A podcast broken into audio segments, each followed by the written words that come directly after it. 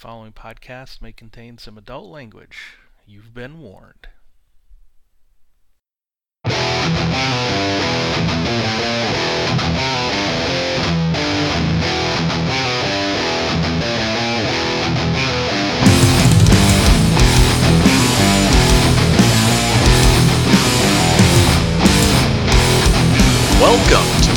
To the the Genesys RPG podcast. This is a show dedicated to the Genesys role playing system created by Fantasy Flight Games and produced by Edge Studios.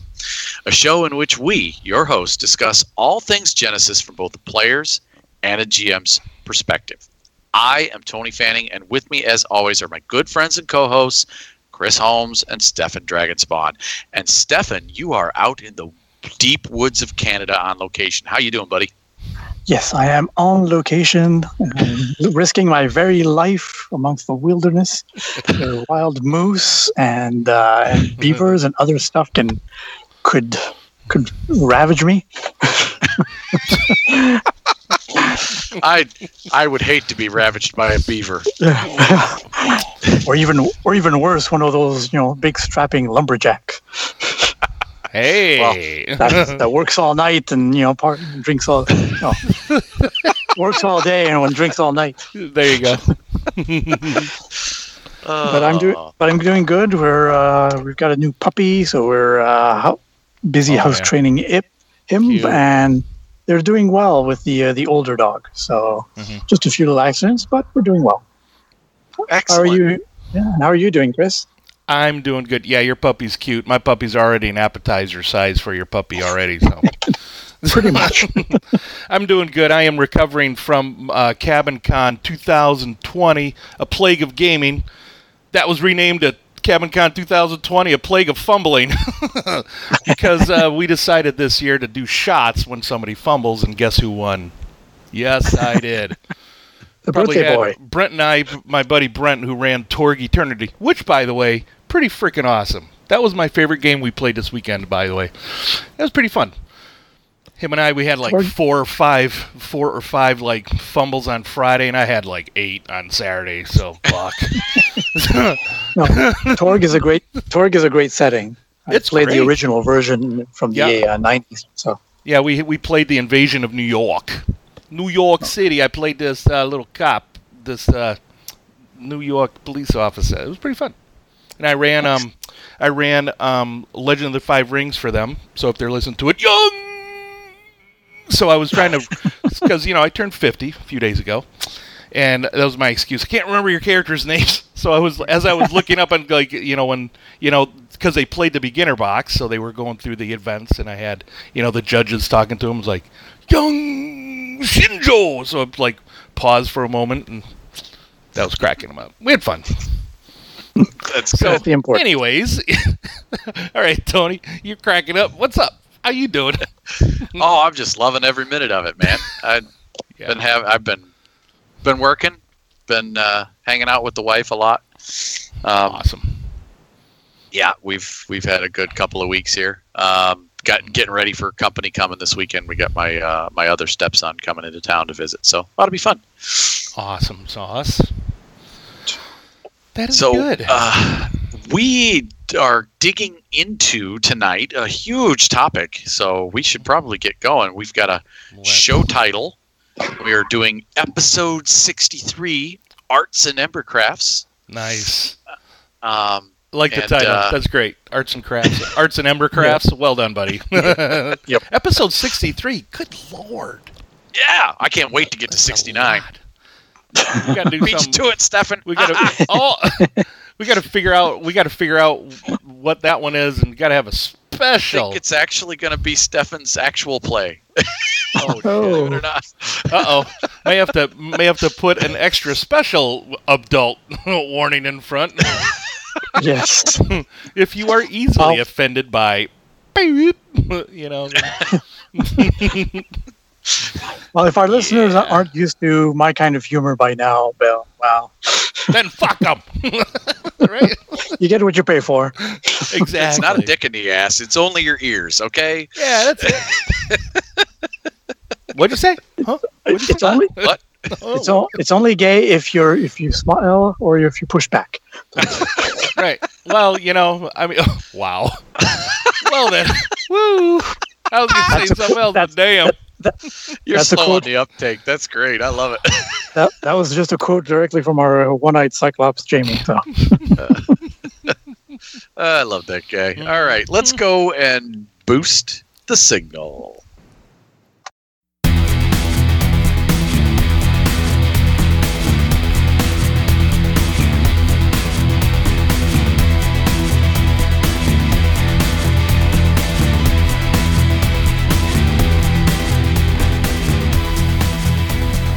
Right. Well, hey, welcome to Boosting the Signal, where Stefan shares all the hot and steamy Genesys news fresh off the wire, or and or reviews a project from the Foundry. So, Stefan, you mentioned you're already hot. Now you're hot and bothered. Um, yep. All right. What you got for us? All right. Uh, I was able to uh, peruse uh, the Foundry on DriveThruRPG uh, recently and found a few things that just came out. The first thing is called The Gun Locker by Lee Ironside. I like that last name, like the actor Michael Ironside. Nice. Um, so he gives us uh, from the Android setting over 60 firearms. Their stats all collected in one document. Nice. Very nice. Yeah, so cool. slug throwers, uh, energy pistols, stun guns, whatever. You can get uh, all of that in one one book Cool. for for four ninety nine US. Get your And gun foo on. Ammo not Yeah. included? Is ammo's not No, included no. in that, is it, Lee? Oh, no, uh, ammo's always extra. So. All right. And then uh, our uh, our recent guest and the uh, the guy who just keeps pumping out uh, products for uh, Realms of Terrinoth, Chris Markham, offers us Sands of the Past, uh, another amazing little product for uh, the Al-Kalim area of uh, the setting, which is a bit like kind of Arabian Nights, uh, Middle Eastern uh, flavored. What, Chris has another that- product he put out? What? Oh, no, yeah. that's Yeah. surprising. Uh huh. well done, buddy. Yep, yep. And this one, he uh, leaves it up to you uh, for the amount. It's pay what you want. awesome. But uh, I didn't have time to peruse the whole thing, but I'm sure that it was like his other products, awesome. Oh yeah. Every time someone says pay what you want, I say I'll buy that for a dollar. Yeah, Yeah. yeah, there you go.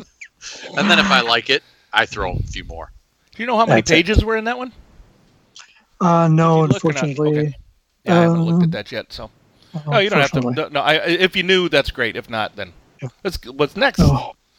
Next and finally, uh, from for now another product from the very prolific again, Mr. Uh, Mr. Markham, What? Terrinoth.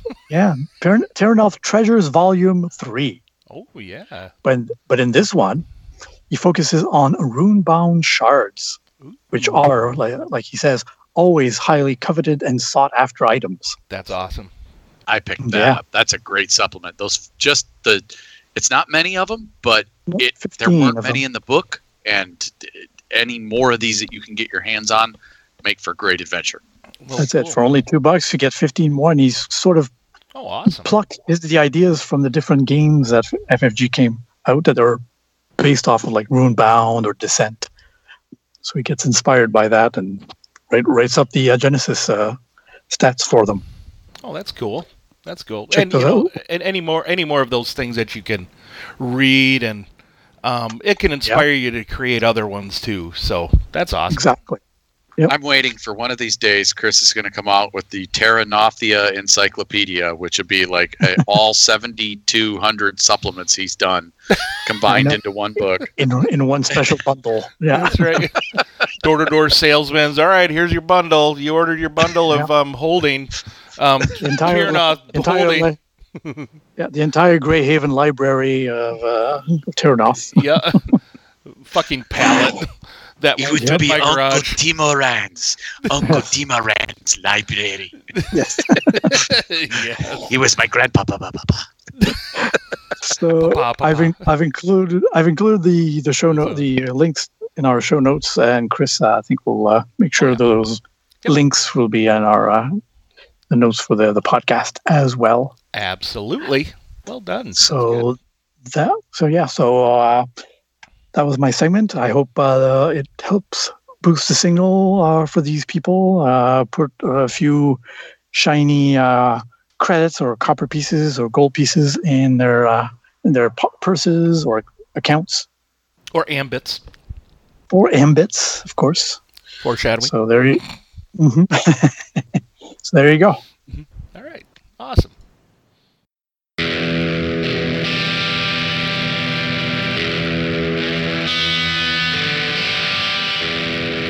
Well, all right, everybody. Well, hey, welcome to the books of Genesys. Ah, ah, ah. Nice. I love it. All right. So, this is where we're going to break down a section of one of the books. And today we are going to be breaking down ember crafting, that section in the Keyforge um, Secrets of the Crucible. Um, open up your book to page 163. Or Oof. PDF page 164, I think. and Because you got to include the cover. Absolutely. So yeah, so yeah, we're going to talk about Ember, and that's basically what makes um, you know the KeyForge um, setting unique onto its own, all in its own. So um, what do we want to talk about, guys? Well, first and foremost, what is Ember? Uh, How is it Amber was a series Is of it- novels from Roger Zelazny, um, who's passed away. No, no, no, that's that's Ember. right. Oh, what is gotcha. what is Ember? Ember. Well, nobody knows, really. It's a lot of things, apparently. is. It is. to a lot of people. Hmm. Yeah, based on who you based on who you would talk to, um, probably the the logos they would say it's you know could a power supply or maybe it could be some sort of um, uh, mystic spiritual emblem or symbol where it came down from the from the gods, so to speak. Yeah. I think it's all powerful. Who's a what's it's? There you go. All powerful who's a what's it's. I like that. But there are several myths. It's the yeah, it's Mm. the ultimate MacGuffin. you know it. Yes, there are there are several myths, and the, the key takeaway from the sentence on myths and theories, I lo- or the paragraph, the thing I love most is the there are as many theories about the nature of Ember as there are inhabitants of the Crucible, as the saying goes, and twice as many myths. Yep. And you know what, hmm. Tony? Right next to that, that little, you know how we said, you know how we said there's a little scribble in the in the in the margins. Yeah, It is not just all you need; it is simply all. I mean, right? It's as I've overheard this several times near the inspired temples in Q City. Um, yeah, it's all um, anything. yeah. Uh, many of the cultures worship it as a as a deity almost, or pieces of a deity. Mhm. Um, the key thing is that it is vital to the economy and the ability to create things in the Keyforge setting. Yep. And I like the- I like the little. Sorry, go ahead. no, no, no, No, go, go ahead. Go, Stefan. Go, Stefan. Uh, I like the I like the little last paragraph on page 164, where it says, "Perhaps the only real truth Yes. about amber is that no one knows for certain what it is or where it come where it comes from, except, of course, the architects." Yep. And the architects, uh, if you read the the the warm and gooey bits at the beginning of the uh, book, the architects are these ancient, all-powerful beings that created everything, Yep. Yep. and they created the Crucible. I probably set the crucible in morning in crucible in motion, right? Pull things in. so yeah, well that's cool. So that's what we. So that's what Ember is. Nobody really knows what it is, but it is. So it can be anything the GM wants or the player wants exactly. at any given moment. Exactly. Now, now there's uh, the next pa- parag- or next little section here. We go into about harvesting it. Yeah. It's most commonly appears as golden color, yellow color. Less often, one might find it as a slow running stream or liquid. Now, it can take the form of a liquid, a plasma, a gas, a solid, crystals. It can take any form Yep. um, in its in its raw state. Mm-hmm. Can be found in living organisms too. Like I believe Yeah. you said that there's a Like this is plants, neat. yeah. Yeah, the huge grazier beasts can be um you know they can be um shorn each migratory season as they devour devour their way through the mountains and then they have this ember infused wool supporting the high end garments and such in the hub city where you know Nice. yeah it's kind of neat it's pretty cool And another kind of cool thing about it is that large scale mining operations usually close down quickly because they exhaust the supply and the supplies will appear elsewhere. Mm. So it's almost like it wants to remain elusive and uh, obtainable by many, yep uh, almost Right. like it has a will of its own. yep Yeah, instead of being monopolized by just one faction or group. Yep. Yeah. So yeah. So that's cool. I mean, you can you can mine an area of it or harvest some some ember in one area and come back years later and it's boop, propped up again. You know, come Yeah. back and such. So it's pretty sweet. And that, as a as a GM, that right there is a great little uh, snippet to take. Think of all the cool places you can hide ember or caches of ember in any I I mean like the basement of a bar, that kind of thing. You know, Yeah. um, Yep. just all of a sudden an ember cache appeared there, or um, you know, inside a farmer's barn, or all over the place. You can think of all these just obscure locations where you can have ember show up, and Yeah. you can draw adventures around trying to get that. Yep. Or protect Yeah, it. or, yeah. Maybe some some rare, some weird tree got mutated, and now it produces amber fruit. Yeah. Yeah. And when you pick the last one, wow, the tree dies. And That's or a goose that lays amber eggs. Ooh. yeah, yes.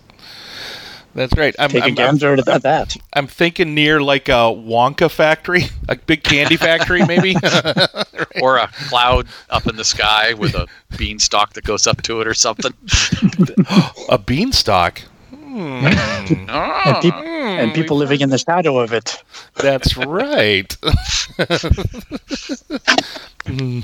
Maybe that's So- where all those Zoompa Loompas came from. I don't you know. know, it. Dippity doo, Betty. Um, so, so we've harvested our ember. How do we use it? How would we Oh, use it? so many uses for it. Hmm? So we mentioned. I Well- mentioned one with power, right? You could power things. It, it's also money. They turn it into mbits, turn it into currency. Yep, and that would be the um, refined, I guess, or manufactured ember. A use for it there. Yeah. What else, Stefan? Well, some some beings actually consume it. They apply it maybe on their skin or on surfaces of things, uh, or otherwise use ember in arcane rituals to gain uh, really weird magical-like abilities. Mhm. Like they say here, much to the frustration of the researchers, because how are you doing that? Like, I don't know. Just do this and apply that and say a few words, and there you go. I can fly. Uh, you don't want to know what just went through my head. Do we? Uh, Come on. Burt Reynolds in strip tease rubbing himself with Vaseline, only it's ember goo. Oh. so many years it All took me to get that out of my head. Son of a it's squishy in my Oh. boots. Oh, if I wasn't bothered before, I am bothered now. Yowzers. Oh, man. the last major use it has is um, the those arc those you know archons out there that are trying to open the vaults Yep. um, and Yeah. get the secrets of the vaults. Um, each vault requires a number of keys to be made, and each key requires a number of amount of ember and certain types of ember sometimes to be crafted. Each key is unique, and each vault is unique in the amount of keys and um, style of keys that are required to open them. It's it's narrative. Mhm. Um. And it- I like the little, you know, little paragraph here, you know, just talking about Vault Heads magazine, a favorite Oh. source of information concerning all things related to the vault battles. Tracks such statistics as the greatest number of keys needed to open a vault, longest battle durations, the fastest forging, most archons and followers involved in a battle. All of these things and more are recorded with near fanatical detail, supporting legions of dedicated fans and gamblers alike. Oh, and gamblers are like, oh yeah, that's a whole new, Yeah. that's a whole freaking Lots of- campaign in its own. Uh, that's it. Lots of MBITs trading hands there. oh yeah, oh yeah. Yep. So, um, so next, how would we use it in Genesys? How do we use Ember in Genesys here? it's a it's there's a system for it, of course. Yes, Yep. yes, it is. So um, the the key takeaway right away is that this is for ember crafting. This is crafting. Mhm. This is um, to create a a permanent. What is it? Says the sentence here. One of the most potent uses of Embercraft is the creation of effects, permanent and unique Ember-based items or abilities the character can call upon. They're permanent. Once you make it, you have it forever. That's right. That's right. And it's interesting. I, I like Almost forever. I, I like how they simplified how do you quantify ember, right? It's basically one encumbrance, two encumbrance, three encumbrance. You know, when you have a large chunk of ember, it could be a big unrefined piece, or it could be like this this bag of like sand, you know, tiny granules of, of ember as well. Or it could Yeah. be a canister of ember gas. There you go. Yeah, Yeah, a drum, a drum of amber oil. there you go. That your character can jump in and get squishy in his Yeah. boots when he goes on That's stage. it. A six pack of ember cola. there you go. Grease me up, woman. yep. Refreshing amber cola. Low in calories too. Mhm. Ember is psychically reactive and changes properties according to the ways it is used, the intentions of its user, and other thoughts and emotions of those it's exposed to. Ember uses, uh, as an Ember assumes properties according to its use, it loses potential for other applications. So the longer one holds on to it, the less likely it is to remain fresh. Yeah. Well, that's cool. and it cannot and it cannot be reused for any other purpose once it has one. exactly. Yeah. Yeah. Once you make an effect, that that effect is permanently part of that. Um, the ember is, and you can't use it for anything else. And then the last little bit in the quantifying ember I think is important. So rules that refer to ember, such as those that require its consumption, mean in its raw form. Yeah. Not that has already been reused uh, used to process in the raw state. Abilities that detect ember activate in the presence of ember, such as an ember dowser talent, therefore only apply to ember in its raw form. Uh, so you're really talking about raw ember most of the time Right. Right. When you're quantifying. Yeah, because refined, you can. It's either once it's refined or processed, it's either you know it's already part of like an item or an effect, or it's like an ambit, right, made into currency or such. And it Yeah. describes those two forms in mm-hmm. detail in the sidebar there on page 166. Yeah, the two forms of ember. Yep, yep. That's it. So you've got the raw ember, which characters mm-hmm. might discover. Uh, the solid rock, shining crystals. Yeah. Mm. It mentioned it earlier in a, another paragraph, but yeah. Shining crystal, oozing g- gel, glistening powder, glowing liquid, or even concentrated gas. Sweet. So Yep. the there only was form of plenty of ember- concentrated gas this weekend at Cabin Con. I must tell you I'm that. sure. Windows were open. Oh yeah. Yeah, and, and this is the only form of Ember that can be used to create and power effects, Yeah. or consume to activate certain talents and empower some forms of uh, weapons or armor. Mhm. And there's the other form, of course, processed. This represents Ember that is, in some manner, has been altered or changed, you know, manufactured.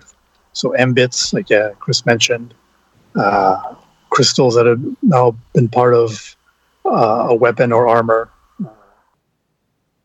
So once it's been used, it's set. And there's am ambred, which is processed ember, or these helix Yeah. tabs, which probably are the same thing as like the patches or something, I guess, right? The Yeah, helix like- like a slap Painkillers, patch or Yeah. a healing potion or a uh, Yep. painkiller. right. All right, but consuming ember, we skipped that over a little bit. Um, bit. Mhm. What exactly does it mean to consume? Well, Okay. it's either it's either used up as fuel in in maybe an item. Maybe you can eat it. Maybe to power up like a uh, like a talent that you may have. Um, rub it on your body to make it all glistening, if you'd like. Um, but it's basically its use is uh, basically kind of up to the character. You know, maybe change per character. Um, but when but they also said so there's consuming ember, which is a uh, you know they have it in bold text here, so you'll see it throughout. And then um, also there's um, another way to consume ember. It's called depleting ember, like maybe a talent or an item. You know the ember is depleted from it. Um, so uh, if you do use an item or a talent or an ability, which means the um, ember is depleted, you must consume ember. And and here there's you know the rule mechanically speaking of it, it doesn't say how much ember to consume to make the ability come back or not. Just assume it's one ember, um, unless otherwise specified. You know, like one, I guess, Yeah, One encumbrance value. encumbrance value of ember. Right. Yeah. Right. And then the very last line is key because it's it's not quantified anywhere else. Consuming ember requires a maneuver. Yeah. Right. Yep. Yeah, good call that out. so, alrighty then. So what do we have next? So Oh, we've got effects. are the effects. FX. Afex. We've got we got effects. Boom. That's right. All right. This is the um, nitty gritty of it. Oh yeah. Oh yeah, yeah, yeah, yeah. So effects. What are they? Well, they're powers uh, that you would either put on a gadget, create like maybe a spell ability, maybe on a talisman, maybe it's a blessing you give somebody, and when they use it, it might be done, or maybe it might be permanent, where they may have to consume ember to recharge it, if you will, or maybe it's recharged, you know, the next day. Who knows? Gotcha. Yep. Oh, It's a it's a permanent effect or ability tied to the creator or someone they've given it to, essentially. Yep. Yeah, they mentioned a few different ways it can show up. As, for example, uh, as as various spells, gadgets, talismans, blessings, artifacts, all using the Embercraft uh, skill to create these effects. Yep. Doesn't matter if it's a smoke belching machine powered by an ember core or a mystical word that can bend reality. It's the same source of power. Yeah, it just looks different. That's all. Yep, It's all in the narrative. hmm Which we Right, try well, to do keep we- finding. well, we're getting there, Yeah. That's right. one episode at a time. Exactly. Um, so here on page 167, it gets into it. Um, using effects. Uh, effects are not quite items and not quite abilities, but they work in much the same way. How and when they are used depends on both the narrative and the game rules for that particular effect. Weapon effects primarily are used during combat checks. Armor effects reduce damage or modify an attacker's check. and utility effects are used as part of an activity and might or might not require a skill check. In addition, effect powers can have specific uses that might be different from the basic function of the effect, most often requiring a maneuver. And the next paragraph adds one key thing, and that is that any time a character is makes a check using an effect, a despair from that check may be spent to deplete it. Nice. And then there's Yeah. also lots of more ways to spend uh, dice results from checks using effects on some charts at the end of this chapter. Right. Yep. Whether it's using whether it's during the the skill you're using the that is related to Ember or that or specifically uh, they have just a separate table for Ember craft checks as well when you're doing an Ember craft skill check. So There's that's an cool. important bold note down at the bottom here, Stefan. What is that? That is very uh, interesting too. It's like it says, it's important to note that an effect can never have hard points or take attachments, even if it functions like a weapon or a piece of armor or Nice, suit of armor. nice. So you can't you, you can't think of it as just an equipment and then add on more stuff, even if it does look like a sword or a pistol or Right. so whatever it has, its powers, abilities, whatever, has to be built in at Embercraft creation. Yep. Can't That's why add it. when I that's why when I say these things are permanent, I put up the air quotes because Yeah. obviously uh, these things are a narrative tool that can be used um, by the players and also can be manipulated by the GM to um, deplete them, to make them go away, uh, so to speak. Um, and it, it talks about that in the craft of what sidebar here. Yeah. Um, eff- effects all have a component of some kind, whether it's a talisman, a grimoire, a magic word, a hand gesture, or some combination. Thus, characters wishing to activate an effect uh, they possess should in some way use or evoke a component to activate it. This always means that players in the GM can incorporate the way uh, the component is used into gameplay. For example, a character who forgets a transformational word or is suffering from a hand injury might be unable to use their magic, quote unquote, just as it readily as a stolen ray gun would leave them unable to zap things. Uh, they could also be in a region where sound doesn't travel, or gravity is too intense to wave their arms. And sometimes, and this is a key note here down at the bottom of it, sometimes a character may want to give an effect they created to another character. And that was something you talked about, Chris. Uh, for someone other than its creator to use, it is le- uh, the difficulty of it is left up to the GM's discretion and is primarily the function of the narrative description. For a particularly complex or potent effect, the GM may add setback dice to the checks another character makes with it. So that's a key use or, or key notation to uh, for the addition of setback dice. Right. All right. Yeah, it can can be easily imagined like uh, you, if I want to lend my zap gun to Chris's character, that could be easy. But if he has some kind of mystical, you know, uh, construct or that rep- that's like a spell, Right. Or talisman. allow. Yeah, but Something. allowing me to use it may be more difficult to transfer. It's like, "Uh, it was made really for him. It's Right. not really attuned to me, whatever the reason. Uh, That- prime example if you're two two characters, you know the two characters you guys played last time when we did Hmm. this, you had a Martian and you had a a Uh, human. hum- yeah. Yep. Um, uh, the Martian technology might not work for the human very Right. easily, or No, exactly. can't wrap his brain around how to use it. Well, that's it. maybe because the the symbols for the throttle and other things, you know, are, are very different, and they're the they're made for buttons so smaller hands. That's That's right. Would totally not let you get into my little walker. Just no. just don't or or my little mini what was it the little mini flying saucer that I have. Yeah. even if you could fit in it no way No, I think I think Ace would have looked even more ridiculous in trying to sit in yours. exactly well we've well we've talked about using these effects Yeah, Let's we've get covered in- all the narrative stuff. yeah we've covered all the narrative stuff let's get into creating an effect now yeah, so um the nitty gritty.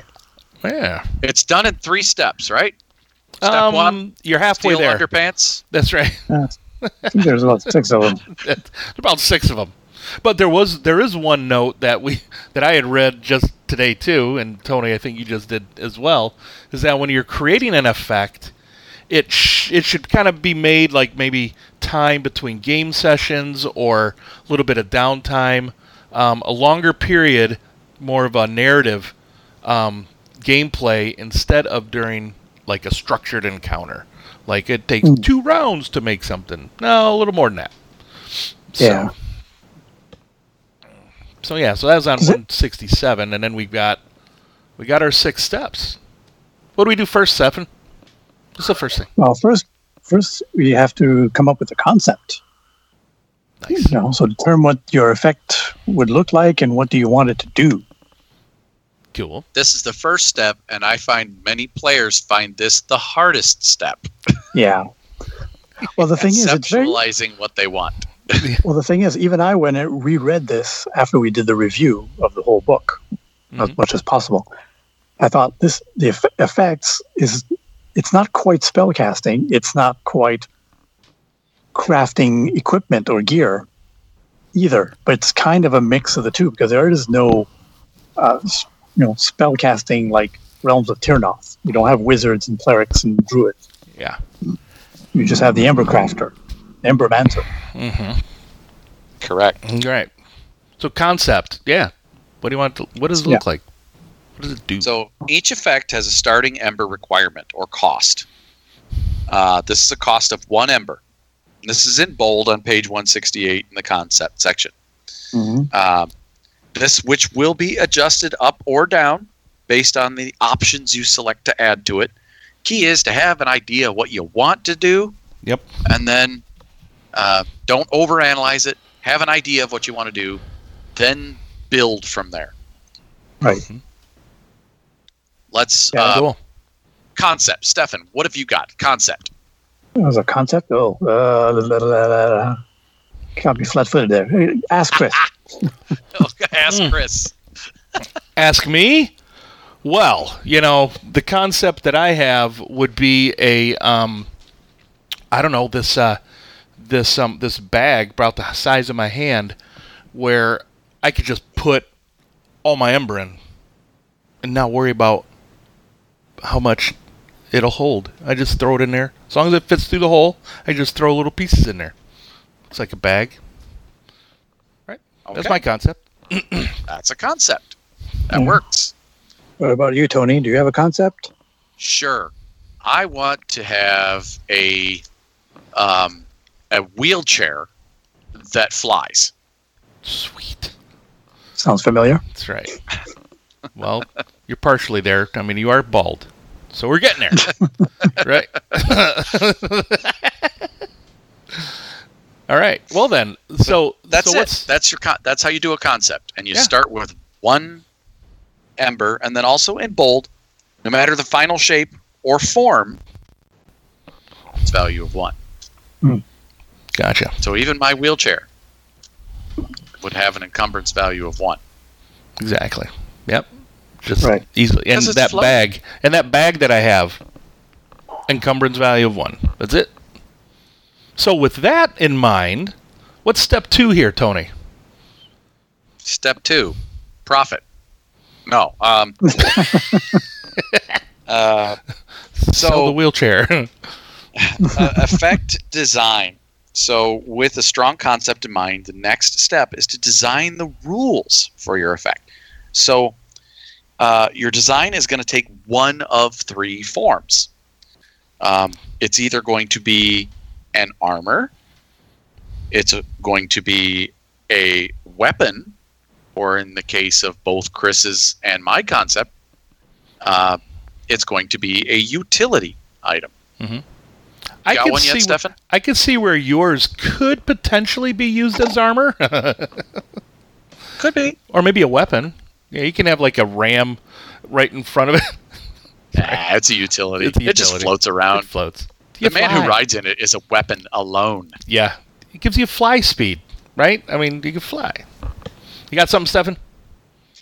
Yeah, I came up with something. Uh, it's not doesn't have a physical uh, body. It's more of a mental kind of construct that'll be worked out, and when it's summoned or the rather words are spoken, it will erect a force field around the uh, the person, Well, protecting them from harm. sounds like an armor. It sure Yeah. does. Well done. All right. So, So, what would one do with making an armor? well, you have to decide what the powers are, right? Are we? Are you? Are, are you? Are you throwing me the ball here and say step three? No, no, no. This is uh, the. I so we're still looking at the design. And Oh, go yeah, into okay, the actual nuts Right. and bolts of designing an armor. Oh, oh, shoot, that's right. Yeah, there's. Ca- oh, gotcha. All right, yeah. So making armor, it's basically to protect your character, right? Um, Yep. And then on page on table one, table four dash one, armor characteristic changes. Um, you could choose uh, that will modify the basic characteristics for an armor. Um, so basic, the basic characteristics for an armor effect are one are zero soak and one defense. So um, there's a cost that would increase those in this table. Um, so you can increase your soak from a zero to three. Um, that would be uh, it would require six ember because it's uh, one t- plus one times the new value. So to go from so to go from um, one to two, it would be two ember, and then to go Yeah. from um, to go from Two to zero to three. one is one, and then to go from and then to, to have three soak, it would be three. So one plus two plus three is six. Math.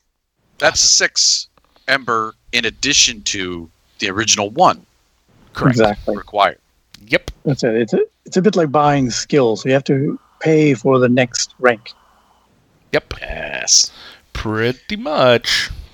On top of that, the second paragraph of the armors, um, yes.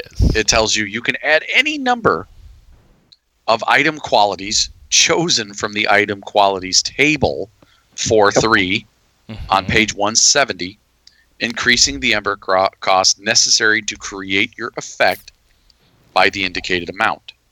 You can add item qualities whether or not you choose to increase the soak value or defense rating. So you can just have a zero soak, one defense armor with a bunch of qualities. Yeah. You can Yep. have it superior armor, and on this table, it's costs you one ember to make it superior. Yeah. Vicious plus one ember per That- rating. Yeah. That's for a weapon. That's for a weapon. some no, that's for an some item. qualities. Yeah, but some of these Well, qualities are would be generic. yeah, yeah, uh, may not be fully appropriate. Re- I have vicious. Reinforced. would I have vicious armor.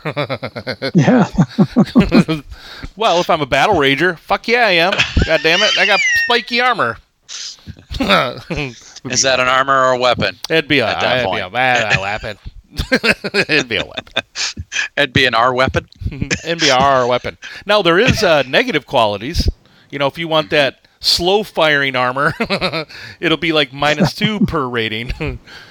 minus two. No, they've per got rating. all of the uh, Yeah. ones for weapons and armor on one table. So you have to be Yeah. a little um, smart about it. You have to understand which is an armor quality and which is not.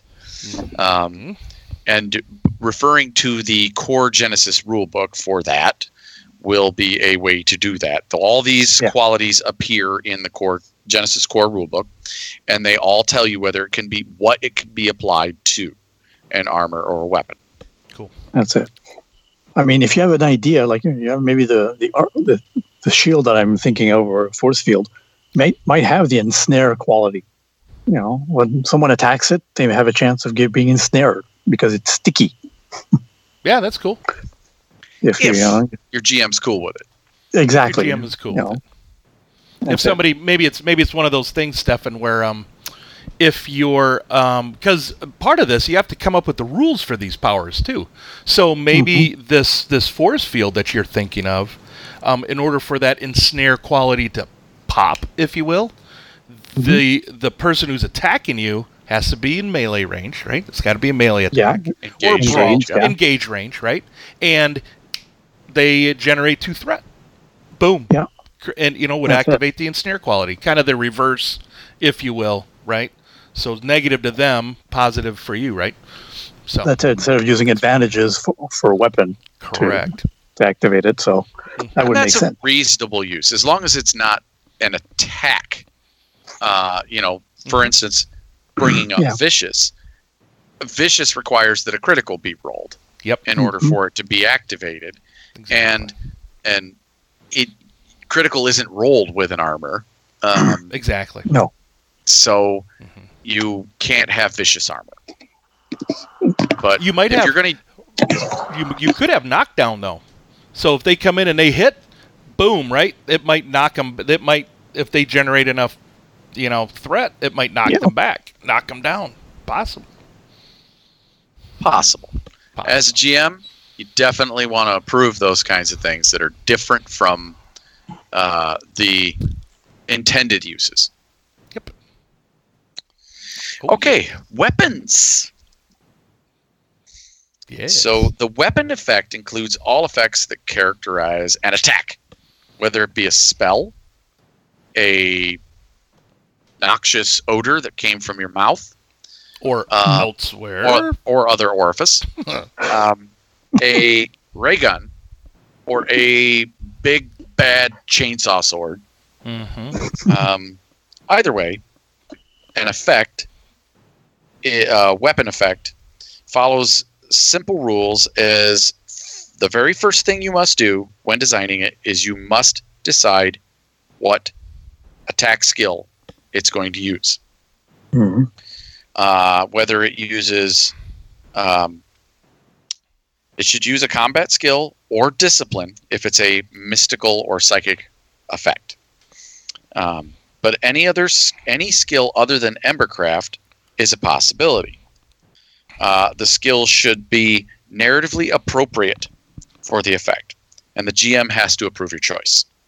Yeah. Uh, for example, if your design intends the effect's profile to have a range band greater than engaged, melee or brawn should not be selected right as the be employed attack. skill. Right. It should be a ranged attack. Mhm.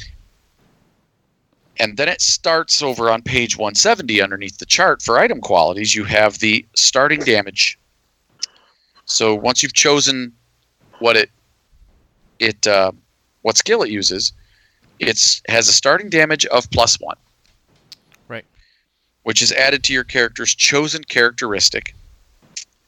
Um, which and to determine the attack's base damage just as an ordinary melee weapon's damage is added to the user's brawn.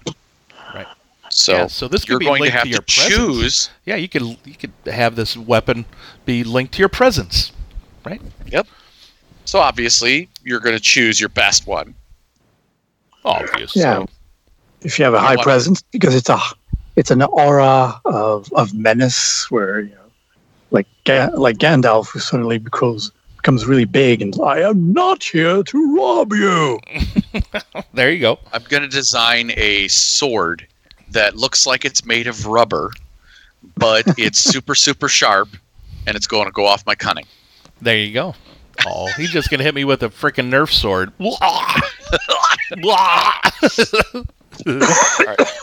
Um, Pardon me. You can improve the damage value by spending additional ember, and that is covered on page uh, back on page 169 on chart 4-2 with the weapon characteristic changes. Yep. Um, and then it has a beginning critical rating of four. That means it requires four advantage to activate a critical with. Yep. Has a range. Uh, whether the effect will you have to choose whether the effect will be a melee or a ranged weapon. If it's a melee rep weapon, it has a range of engaged, and if it is a ranged effect, it has a range of short. and then that can be changed also. Well, it can't. It said melee effects have a range of engage which cannot be increased. I'm going to Correct, sorry. call. I meant I'm the going to kind of. ones can be. Yeah. Okay, that works. Because I, I would say like a long pole arm is still engaged range, right? It's not necessarily short range. 'Cause Correct. once you're out at short range, you're throwing something at that point, which would be ranged. Yeah. Yeah. A Yep. whip, a whip could maybe be used at short range, and but not necessarily engaged. So it would fall as a ranged weapon. Yeah. You just treat it like a ranged attack. Exactly. And that's for the creating of the items, you would just treat it as a ranged attack. You wanted to use brawn because it's a whip. That totally makes sense. Exactly. Yep. Exactly. All right. And then you can add weapon characteristics from chart 4 3, uh, increasing yet again the cost as you Yeah. Now you can use your vicious. You Add your vicious, Chris. Yes. The vicious My whip. vicious, piercing, rubbery sword. oh, Yes. definitely. Uh, that viciousness. gets that has sunder. It could sunder shit, right? It's Oh, rubber. Giving it breach. Breach. Uh, Wow. some hard rubber. Oh yeah, there is breach, That's isn't there? sharp ass rubber. Yeah, it is. Watch oh, out. Oh, it's not a sword. It's a chicken. It's a rubber chicken. Oh, It's Oh, a big rubber. Vorpal rubber ch- rubber Vorpal chicken. Two handed, motherfucker. handed report. no, versatile. It's slow firing because you when you hit someone with it, it's got to go. Burk. Just, I, No, prepare. Isn't it like that? Prepare. Yeah, there you go. It'll be prepare. You have to prepare it. I, okay. Yeah, or slow. you just fire. remind Yeah, you're right. you just reminded me a couple of nights ago, real quick, a Yeah. sidebar. I had a, a Yeah. weird dream that seemed to be as if it was drawn out by the animators of Rick and Morty, Oh no. All right. Yeah, but it was a role playing session. I was running a game, but it looked like it like a Rick and Morty cartoon. All the all the the heroes were trying to attack this featherless undead chicken, but they were always missing. And then it was the necromancer's turn. He managed to, to grab the chicken and made it like a twenty foot tall chicken. And Did you And write then- this down? This sounds like a great adventure. I want to play it. It sure It could be. Uh oh. Maybe on our 69th episode. What? maybe, maybe. I'm going to use my rubber chicken sword. I'm just saying. I gotta come up with something. Maybe I maybe, maybe There the you go. powers maybe the powers for this bag, this dice Yeah. bag that I've got will be um yeah might might be going hand to hand with you there, Mhm. Tony. so the All next right. type, yeah. So so the Yeah. next type of item that you could put an effect on would be, well, a utility item that covers anything other than what we just talked about. if it's not an armor, Yeah. If it if it's not protecting your character, if it's not doing damage to your enemies, then it's a utility function. This is the bucket that covers everything else, pretty much. Um, Yeah. bit flexible, lot flexible here. Um, you can add item qualities and powers to a utility, but um, just make sure it's appropriate, right, for the uh, description of it. Um, and typically during the, the the power of using this utility item, um, it'll always you know add a boost die to checks for those using it if it's made for that person, right? Um, like we had said earlier, it may oppose a setback die, uh, you know, to somebody who it's not necessarily made for. Um, and Yeah. of course, it's like the right tool for the job, if you will? Right. Sometimes the job in question might be something quite impressive or utterly fantastical, such as seeing a distant location, speaking with squirrels, or flying to another plane of existence. Um, well, another place. In your For such potent effects, Yeah. you and your GM should consider whether it should have a power yeah, and if so, the effect may still fulfill its lesser related purpose without using its power. Of course, even an effect with a relatively simple function could also have a power allowing it to do something truly miraculous, right, such as an ordinary rope and uh, while an ordinary rope and a shimmering cord of flexible ember both allow a character to climb sheer surfaces, the ember cord might be capable of so much more. Give that Ember Cord a power effect of tunnel, and you can use it to safely descend through a solid surface, Nice. something that no mundane rope can duplicate.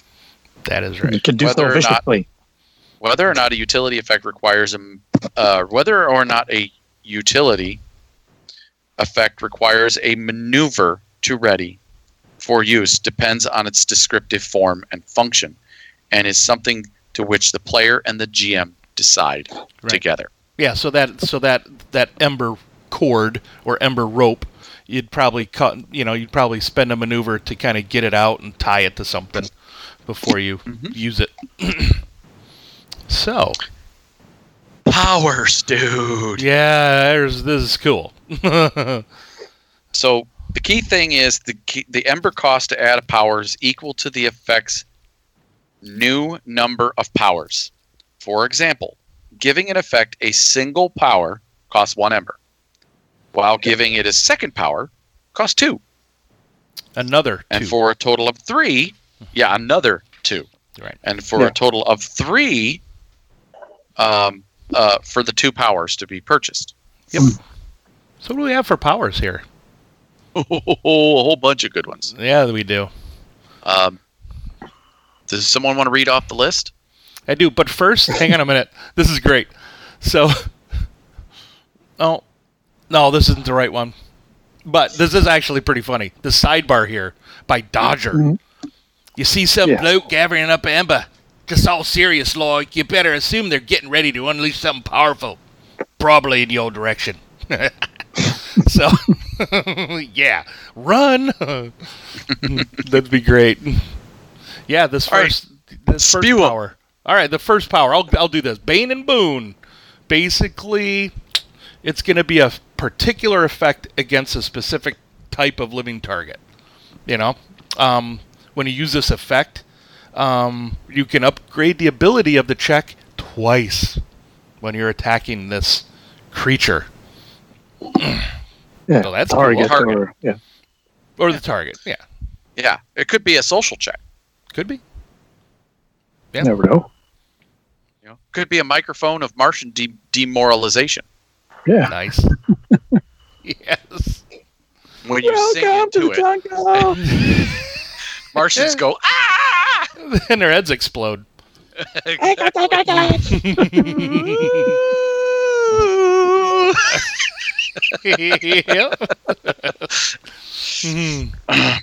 Next one, broadcast.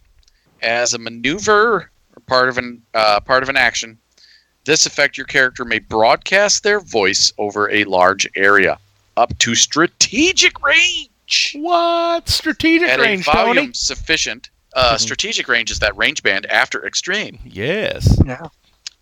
Indirect fire. Uh, at a volume sufficient to capture people's attention. Uh, so Yeah. that uh, that microphone definitely should have this too. yeah, sure. Yeah. It's next, Stefan. Definitely. And we got cleansing.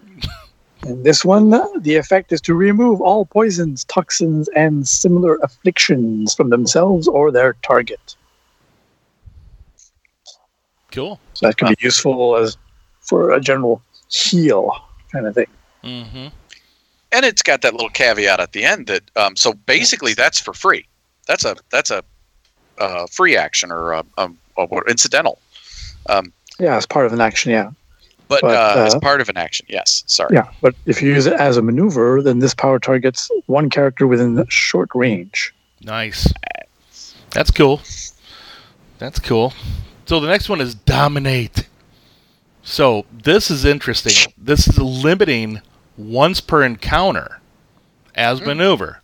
You can deplete this effect in order to gain control of a beast, automaton, or other non sentient creature or machine with a silhouette no greater than your own. And that's within short range until the end of the encounter. Um, and then it says once per round in structured encounters, your character may spend one maneuver to direct the dominated target in performing one action and one maneuver during your character's turn. Sweet. That's a neat effect. That is. Displacement. when a character makes a combat check targeting your character, your character may, as an out of turn incidental, deplete this effect to upgrade the difficulty of the check twice. Your character may then spend three threat or eight despair from the check to move himself up to one range band in any direction after the attack is resolved. Nice. So yeah. So some of these powers actually mention that the power will be depleted. Yep. So you have to either it has to be recharged or more amber has to be consumed. You, you don't have to spend uh, a, a despair to deplete it. It's Correct. part of the uh, part of the effect. Right. But here's a question for you. If your character has, say, this item on it, this displacement item on it, right? And you're making an ember check, not with it, but with something else, and you roll a despair, would it be fair for the DM, GM to deplete this displacement item? If you're using another item, No, if you're just making another ember check, maybe it's related. well, if it's related, yeah, it's perfectly fair. If it's unrelated, um, it stretches the limits of the word fair. To fair. Too fair-ish. Double despair. Or all your shit is depleted. I would say, Daryl, if you're listening, double despair, Daryl. Let's go on. I got a lot of Alright. these. yeah, we yeah. do. The next one is Can paraphrase enhancer. too, if we wanted. Yeah, en- enhancer. So this one, uh, when making a skill check uh, with this effect, your character counts as having one additional rank in this skill, so it makes your character better. Uh, and if your character already has five ranks, you get a boost die instead. And then once per session, you're, That's yeah, interesting. and then Hmm. yeah, and then even once per session, your character can fail a check. Who fails a check uh, using this uh, ember may deplete the effect to add success equal to their ranks of the skill they're, they're using. So you And then, it, unfail. yeah, if you, and, and then the rest of the symbols can be used as normally. right. Well, that's cool. Nice. I, you know, I do like, you know, just to go back up to this. I haven't. I don't know if I've seen this um, rule before. If your character already has five ranks in a skill use, add a boost die instead. So if you want to enhance yourself with like cybernetics and like another gaming system, right? Um, instead of increasing your, you know, to go over that that limit of your characteristic, you could just have a permanent boost die for it. That's interesting. Have you Yeah, seen this that's before? the, no, uh, That's kind of the cool. first time. Yeah, That's a neat Yep. way to do it. It is. It to is. go beyond five. Yeah, yeah, or six or whatever you want. Yep. You know. Okay. Well. Okay. So the next one is find. So you could use this item, this effect, to find something. Um, but you know, if the target doesn't want to be found, it would be an opposed Embercraft check versus the target's discipline or stealth. That's cool. So it says the process of this power generally takes too long to occur during structured gameplay. So um, you wouldn't necessarily have these goggles of finding on, and you know if somebody's sneaky, sneaky up behind you, if somebody in the middle of combat just went into the darkness, um, you would really wouldn't be able to use it for that. However, it could give you boost dice or um, remove setback dice if you want to spot somebody in the dark or whatever. Yeah. But again, Yeah. that's coming up with those rules for the powers. Again, Right but on. It's cool. Right, was next, Next Tony? one's flare. As a maneuver, you make a bright psychic flash, blinding flash or psychic light. Disorients all enemies in medium range for one round and inflicts one strain on each of them. These, Boom. this item will be suspenders with buttons on it. oh, wait a second. Shiny buttons. with my 12 pieces of flair. All right. What's next? Uh, uh, I don't remember what the next one is. I don't know. Uh, I kind of forget. oh, I see what you did there. yeah. Oh, we're there. See, for us over 50, we kind of get that now. You know what I mean? Exactly. Yeah. Mhm. Now the next one is, of course, forget. A once per encounter, as a maneuver, your character can uh, deplete this eff- this em- this effect to cause any number of NPCs of your choice within short range to forget everything that's happened so far. What? No, we're not your enemies. These aren't the droids you're looking for. Yeah. oh god so if somebody did this with a triumph i would make them like stand there dazed for a moment so you could totally set up like, like pour Yeah. drinks and everybody all standing around That's right. That'd one guy's great. hand on the other guy's butt. that'd be so awesome That would be. Oh, that's funny. Oh. That is funny. And There's at the a- GM discretion, yeah, uh, a nemesis and other important adversaries can attempt a hard discipline check to resist it. Yeah. Yeah, that would be good. But yeah, if it's used outside of structured gameplay, affected characters forget the preceding events up to a one hour. nice. So yeah, right. Well, um, the next one is immunity. As a maneuver, you can deplete the effect um, to protect yourself from any single environmental hazard that the item was used for, such as like a blizzard, a river of lava, until the end of the encounter. Yeah, I want to go swimming. yeah, the floor is lava. No, That's right. no it's not it's just a pool of warm goop That's right. yeah, Nice. it's not just yourself it's all and your allies within medium range Oh, I did. I did. I missed that. Um, those ember words. honey. Nice. Yeah. Allies within medium range. Sweet. So, when we paraphrase these, we may miss some things. Be sure to read these paragraphs very closely because there are a lot of little nuances to them. There are. That's right. Uh, invisibility as a maneuver. Your character may deplete this effect to make themselves completely invisible until the end of the encounter. Note that they can still be detected by means other than sight. right? I mean, what's that smell? Listen, oh, do you smell oh, that? Tony, Tony's. Yeah, listen. Yeah, do you smell that? I think they're coming. Oh, it's Jamie Pearson. Oh God. What's next, Stefan? Uh, the next one is invulnerability. So once per encounter, as a maneuver, your character can s- deplete this effect again. Reduce all damage and wounds involuntarily suffered by themselves and engaged allies to zero until the end of your character's next turn. Like, Nice. oh no, you didn't. you did not I'm just vulnerable. blast me and my friends with that grenade. Uh-uh. Yeah. So awesome. yep. Oh, and this next one is light. Here's your um. Here's your ever burning torch, if you will. Um, as an incidental, you can cause this effect to shed a warm, bright light, illuminating and heating the surroundings up to medium range. Um, and then the effect continues until you do another incidental to stop it. Um, when you design the effect, it says you can choose a particular trigger that causes the effect to glow, um, such as uh, you know when a Martian comes near me, you know my um, this little bag that I'm making glows green. Fuck! Oh, There's no. there are No. little Martians coming nearby. Nope. Oh, no. Clapper. Oh shit! Nice. That's great. You or somebody else claps. I would. You, you might have to. Next one is Mind of its Own. This Oh, effect is that's a new sentient, with a distinct personality and goals all its own. The player and the GM can work together to determine the details. Uh, player, I'm designing it. Just so you know, players, I'm designing it.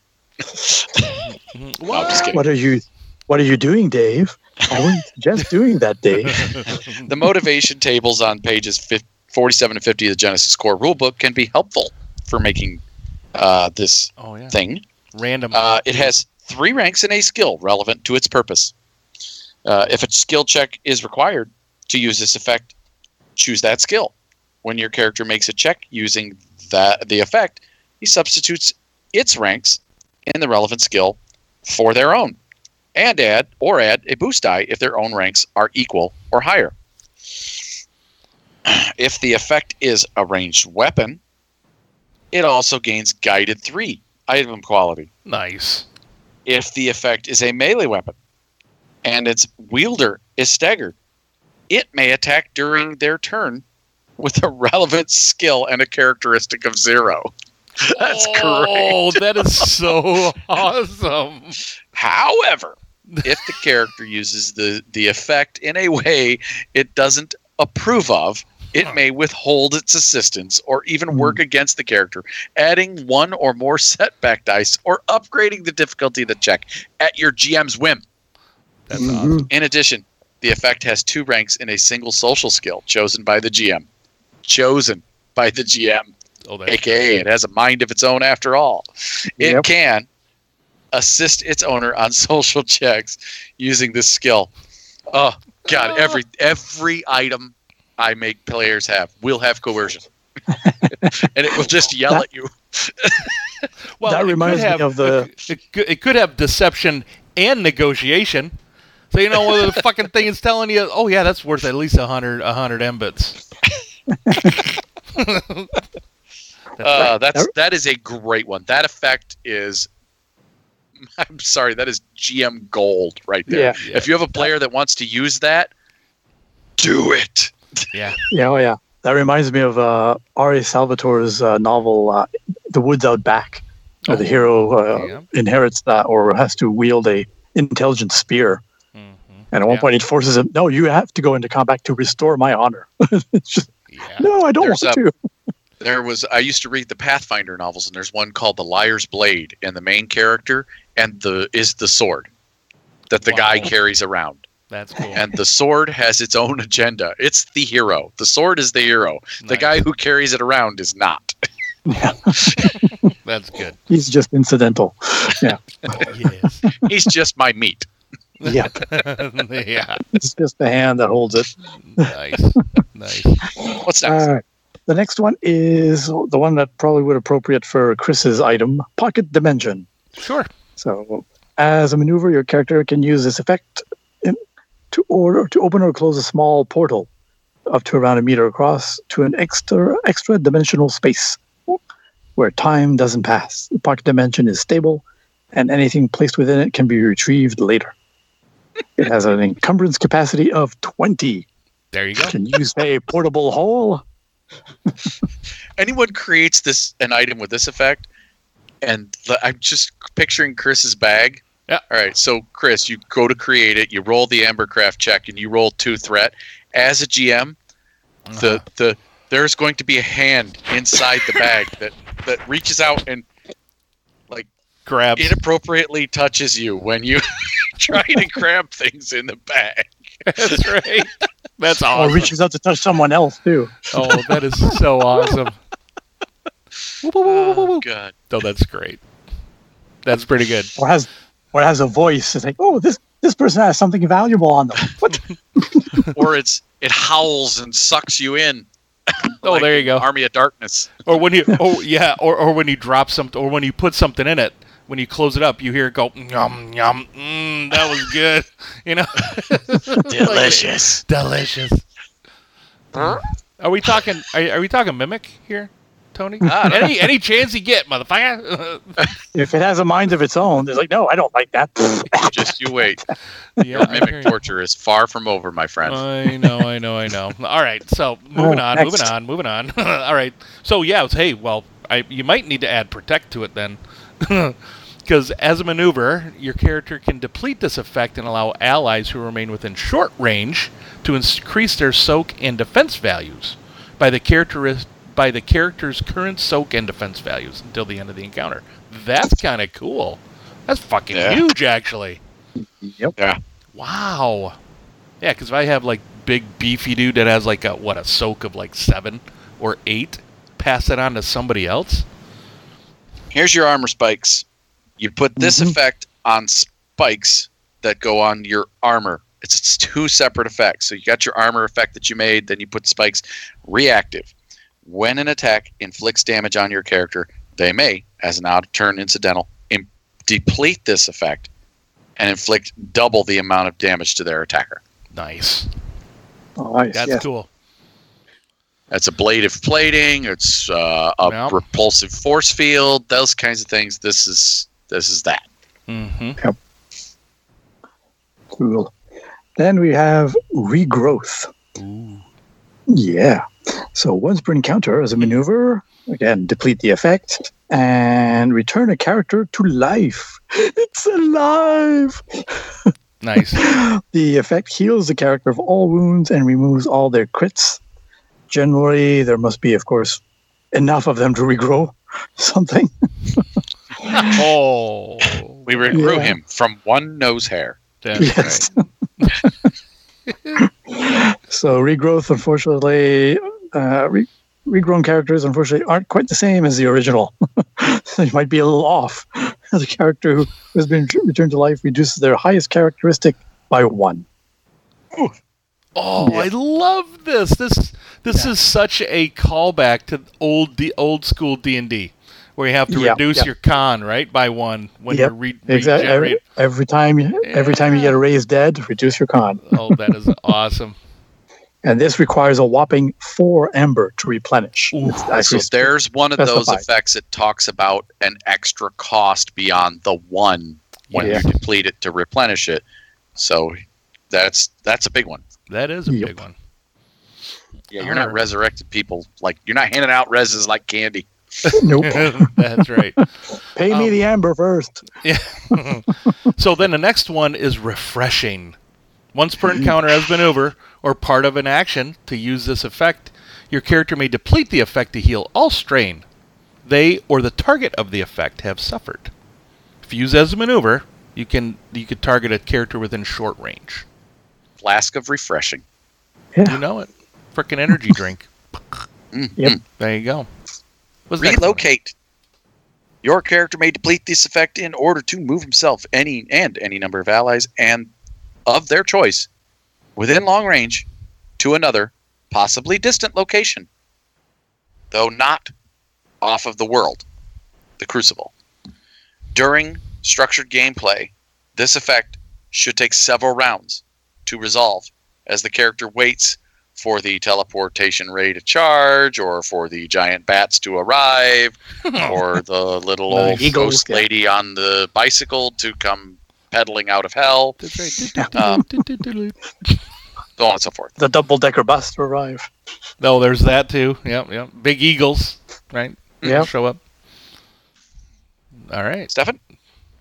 Then there's restorative. Again, once per encounter, as a maneuver or part of an action, deplete the effect. Um, to heal all wounds, they or the target of the effect have suffered. So if used as a maneuver, this power targets one character within short range. Nice. So not not quite as costly as uh, regrowth, but still, you know, oh, you're about to die. Well, not yet.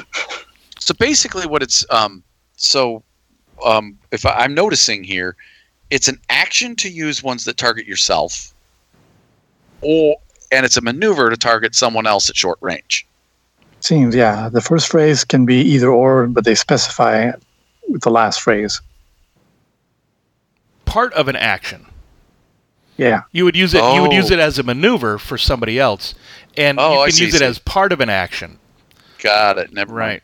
I didn't see that. Yep. Ah, Okay. okay. Good call out. Well, Next, All right. homie. resurrect. Next. So again, once per encounter, as as a maneuver, you your character can deplete the effect to return a character who died within the last round to life. Character heals wounds until they are suffering no more wounds than their um, than their wound threshold. It does not heal the critical injuries. It it does heal. Wait a second. But does not heal any critical injuries except the dead result. well, that makes sense. Right. Yeah. This also doesn't undo any other effects of the attack or incident that killed them, like being burned to death. right? Yeah, that burn damage will be That right burn back. damage is still going. yeah, burn. Wow. But and this um this requires two ember to replenish. So like the other like the other one, um it's it's uh has a cost greater than one to replenish. So this would be like almost. This could almost be used like in in the middle of combat. Oh, you just died. You No, can. bring it back. Exactly. Shatter. As a maneuver, your character may deplete this effect or deplete to deplete another effect or inflict major damage. See the item maintenance on page 89 of Genesys Core Rulebook on a mundane item within re- medium range. So, yeah, that's pretty nasty. That's, It's, it's better than Sunder. hmm Yeah. That's And then Oops, sorry. Go ahead. Okay. Go Uh, then the next, okay, the next one, uh, a little bit in the same vein, smite. So once per encounter, as a maneuver, deplete the effect and defeat all minions and rival adversaries within short range. what? That's oh, So- wow. Of course, yeah, of course, rivals may, may attempt an average discipline or resi- resilience check. If they succeed, they are not defeated. Awesome. So that would be that would be the big hammer blow that just wipes the screen. nice. The ultimate cool. power. Cool. And then tunnel, which is what we had mentioned, one of the examples using Yeah. tunnel, the Uh, tunnel uh, effect uh, with the s- rope. Um, You skipped three. what did Yeah. Did I really? Smite. Oh, sorry, Above the forgot to go to the top of the page again. It was testing Terrified. Yeah, I was just testing it. Good call there, Tony. Once per encounter as maneuver, you could deplete this effect to cause all other characters within medium range, including allies, and that's called out in parentheses, which is great, to make a hard fear check. that's awesome. Yeah. All will worship me and despair. That's right. And everybody just fucking runs, and you're the only one there. All right. uh, next is transmit as a maneuver, as part of an action, or as part of an action. What kind of You- disease do you get transmitted? Ah, well, Mhm. it's my clapper. Don't shush. What? Uh, as a maneuver or as part of an action, using this effect, your character may communicate with a particular person or transmit their voice or other message to a specific location at any distance on the crucible. Wow. So that's a voice there, Stefan, that's going to be transmitted. Now, maybe if you can Uh, add more Ember, you might be able to transmit other things at a, any distance on a location. Well, that's it. I thought my, my version was funnier. Yeah. It was. Then then we have transposition. so as part of an action, again, use the effects. Uh, doesn't need to uh, deplete it this time. Your character may spend two advantage though to move themselves or their target up to one range band in any direction that is free of obstruction. That's kind of cool. You don't have to deplete Yes. anything. You just, as Nope. part of your. Oh, that's cool. Part of another action. Yeah, that's Yeah. awesome. You just use those two advantage, like, oh, I'm way too close to this giant. There you go. nice, nice. All right. So I want to we, be in chicken shit range. That's right. Or I'm going to hit you into chicken shit range with my rubber sword. Right? Oh, now you can tunnel, buddy. Yeah, Now that's right. Yeah, so diddle diddle So we go back in time a little bit. All right, tunnel. Um, now this was mentioned earlier when we were talking about the corridor rope. Sorry. Um, as a maneuver or as part of an action, you can deplete the effect. This effect to create a temporary passage through almost any solid material except for ember. Shocker. the passage is a meter in diameter and it can have any length up to the length of the effect's range. So, um, if the effect does not otherwise have a range, consider it to be short. The passage lasts until the end of the following round, and does so um, lasting harm does no lasting harm to the material. So, yeah, if your rope opens that hole, you better jump in it quick, right? and hopefully you got to the end of it because bummer. Mm. All right, So- next. undetectable undetectable once per encounter as a maneuver your character may deplete this effect to make themselves and allies of their choice within short range completely undetectable by natural senses or technology until the end of the following round note that mutually undetectable characters find communication quite difficult Oh, man. What are you saying what? Where are you? Is that you? I don't know. Yep. carl carl Well, That that's you, one of those. That's one of those things where, like, if you turn invisible, right? Like one of my characters from a D shift D and D um, game, um, he was like some pyromancer or whatever. He was invisible, died, fell into the lava. One of the characters, w one of the other characters, are like, "Well, can we grab him?" Uh, no, he's invisible. you can't grab him. So that's this in a way, Almost, yeah. pretty much. Definitely. And finally, on the list of, uh, of these powers is Vermin Vexation. So in this one, uh, as an action, deplete this effect to make an opposed Embercraft versus Resilience check against the target within short range. If you succeed, uh, the target suddenly transforms into a harmless little creature and will remain so until the end of the following round. Nice. Watch me pull a rabbit out of my. Of course, Awesome. while transformed, the target uh, is silhouette zero, treats all their characteristics uh, and their soak value as one. And there's a whole uh, paragraph about uh, the details. But yeah, basically, he's, he's a harmless little wabbit or turtle or whatever. nice. Then you can spend a triumph uh, on their check to remo- extend the transformation for the rest of the encounter. However, Or the GM can spend despair from a fail check to transform your character instead. Boing! Bounce back. all right, watch out. Okay, so Daryl, if you're listening to Yeah. this, All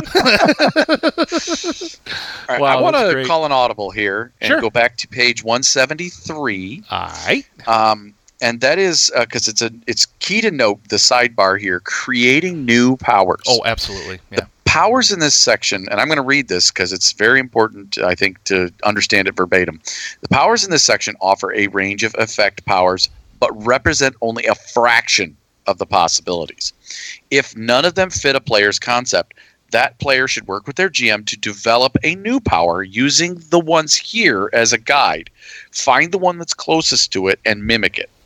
Mhm. Most powers should require a maneuver or use uh, or to use or make sense as an additional effect um, uh, tied to another check as part of an action, so to speak. Um, some particularly strong powers might require their own action or check to use.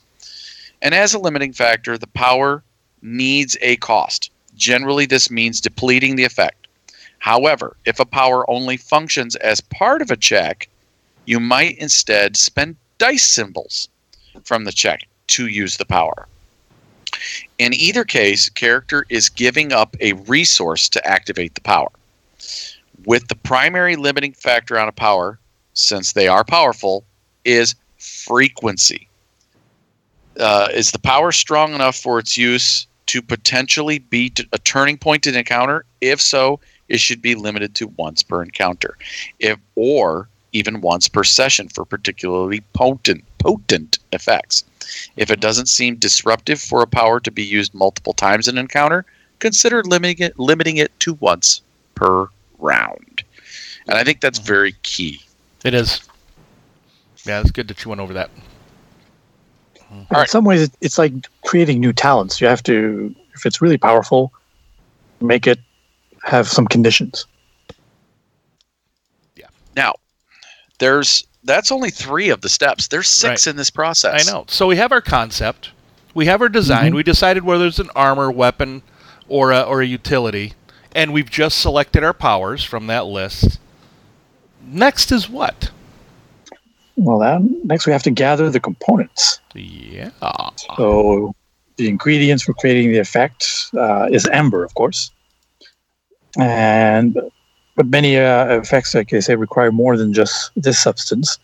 So they could, could require, uh, in addition to gathering the effects, the character must collect any number of uh, of components, or whatever uh, it is.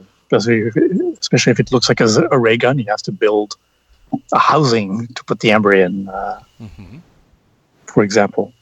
Uh, so, regardless of the options chosen, though, it, uh, this is in bold for the design, uh, that may reduce the ember needed or that don't require ember. Uh, creating an effect requires at least one ember. Means you'll start with a cost of one, and then add or subtract ember based on the qualities or powers you added. hmm That's it. And if you end up with a cost of zero or lower, the cost becomes one for it to Yeah. be made. So cool. So, the, and that can be narratively, you know, uh, driven, uh, whether it's downtime or part of a of a session, uh, mission, whatever. Yeah, and in the last paragraph for this, it's saying, you know, it's basically ultimately up to the GM to decide what components are needed. I mean, if you're doing a Yeah. strength enhancing mechanical glove, well, you need the mechanical glove, right, to put it in first, or make it, or craft it right away. Well, so you need you need that badass microphone to uh, You know it, dude. yeah. You're gonna need a That's right. bag. But regardless, bag of holding. yeah. So if you have some ideas, discuss with your GM, and if he's not a dick, he'll listen to you. Right? Well, then I'm not listening. well, that's what I said. No. yeah. So then Um, we got the components. Now what? Next, you're gonna make a skill check. What the, skill? the details decided, the components are gathered, your character is ready to make to create their effect. This is not guaranteed, however. Yep. They must succeed on a hard Embercraft check to do so. If the effect has uh, more than one power, you increase the difficulty by one for each additional power to a maximum of formidable. Your PC has the option of using additional Ember to increase their chances of success, and they may spend three extra Ember, up to three extra Ember, to reduce the difficulty of the ch- no, sorry, three extra No. Ember to reduce the difficulty of the check by one, but it cannot be reduced below hard. right. So, it starts at three dice. It can go up to as high as five dice with more powers, and it can go back down to three dice if you spend um, Six. three or six Yeah. extra ember in the process. Yeah, so if you want to put a fourth power on a ember on, on, on your item, you'll need to spend three extra ember and it'll still be a formidable check. Right? So Yeah. And you still have to spend all that ember to for each power that you're adding to. If some of Yes. the components are missing, uh, but the most important ones are present, the GM may allow your character to attempt to ch- make the check regardless, adding setback dice to the check. Conversely, if they have the perfectly suitable components or components of superior quality uh, and ease of use, including Ember they personally discovered, they add boost dice to the check.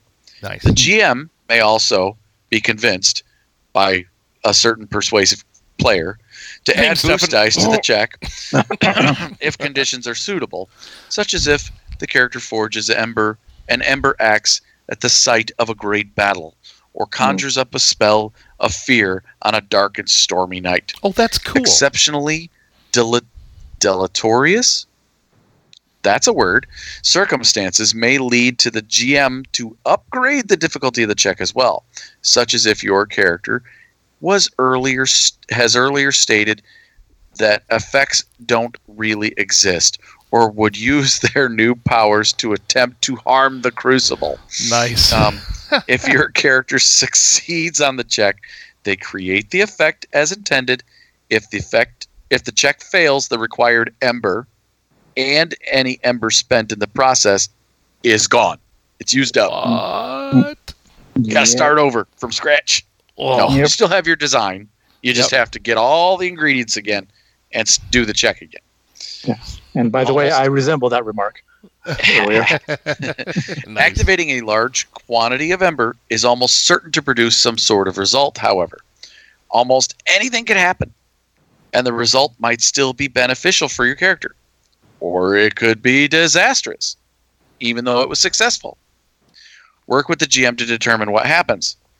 Table 4 4, spending advantage, triumph, threat, and despair on Embercraft checks on page 177 might be very helpful here Yeah. in either offering an applicable result or offering ideas for developing a new one that better fits the situation.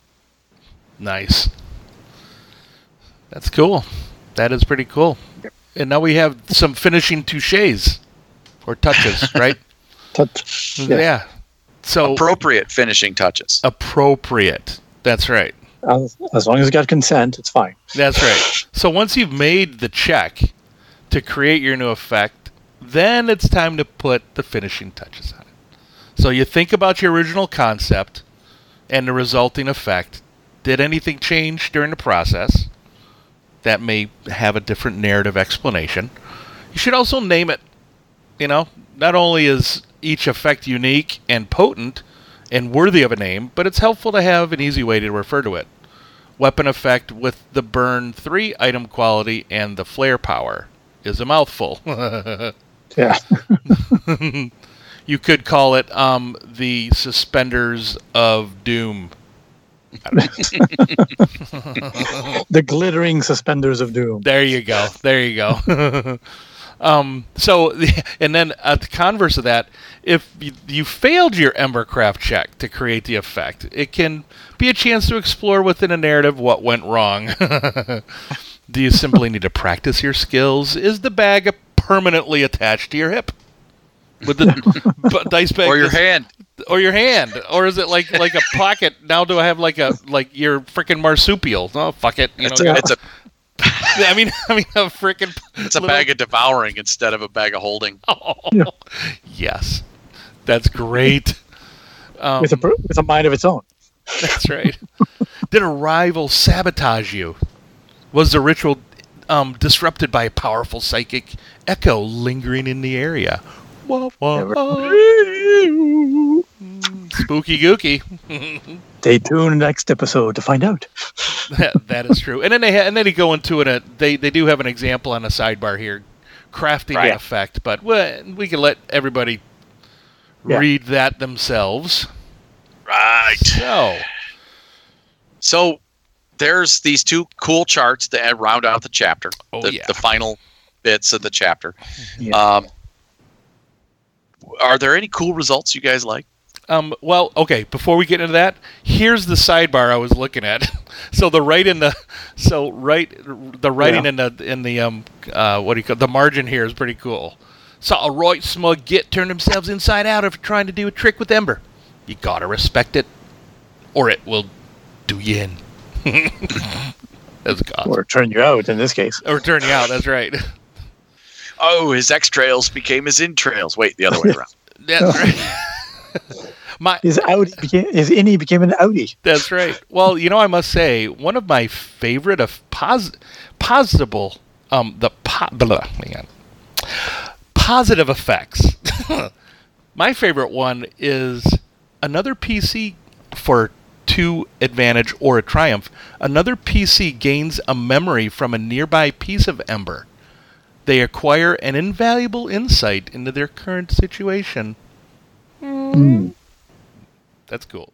Nice. That's a neat one.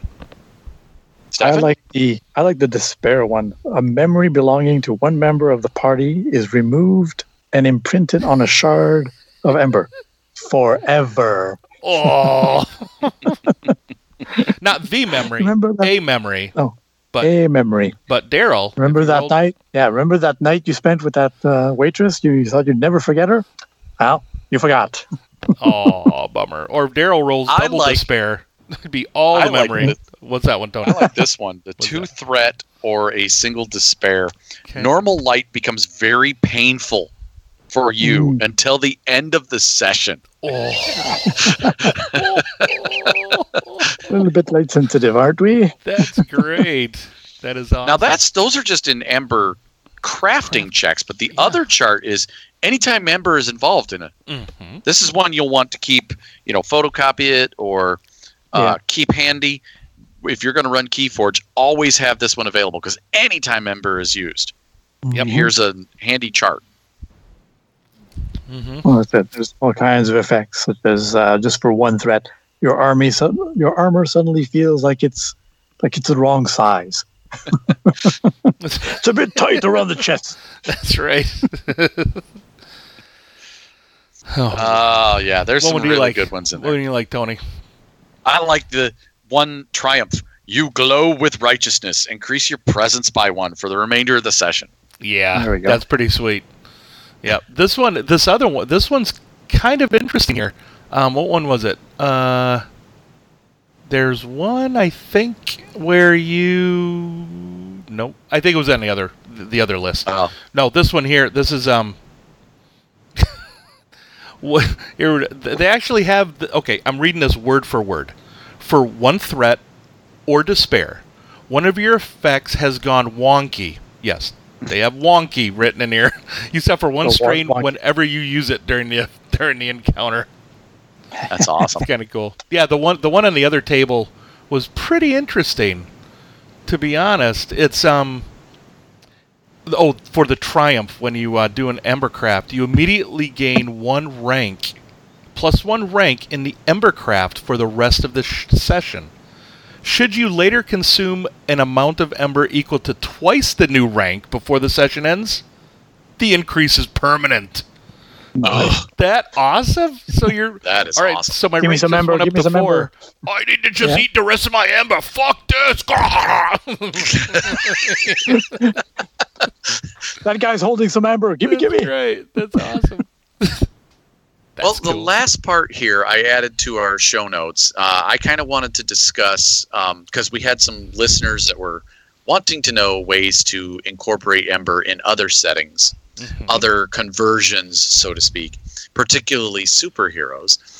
And um, I had a couple um, of examples that I put down, and they're uh, from my from my readings. Um, for instance, um, good example is our last live or actual play that we did, um, Beyond Good and Evil. There's a substance called Divalite uh, that uh, people use to craft um, super science machines, and uh, you could totally, uh, in that setting, have a Divalite crafting skill and um, use it like Ember crafting.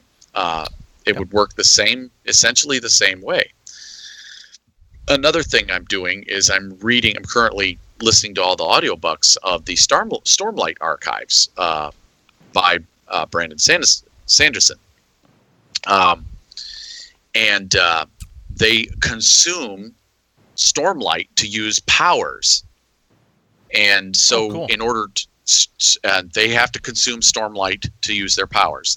Every single one of the people that has these awesome powers, and each group of people have different types of powers, but they have to consume the Stormlight.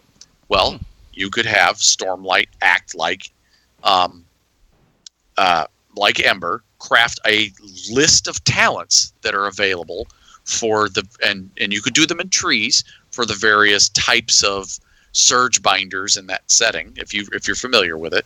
Um, these people basically they have a power and they're called surge binders and they have different surges that they can do. Um, they're all just different powers. Hmm, cool. um, um, and they all belong to different orders. So you could set up all the orders and have stormlight be the ember cost for those talents. Um, and that you consume and deplete your stormlight accordingly just like just like ember awesome. yeah. and Could then be quintessence and other games. Uh, Aether. Yeah. Um, uh, if you wanted to mimic a Magic the Gathering type setting, you could have it be um, mana. Mana, right? Yeah. yeah. mana, yeah. Mage Ascension mentions quintessence. Sorry.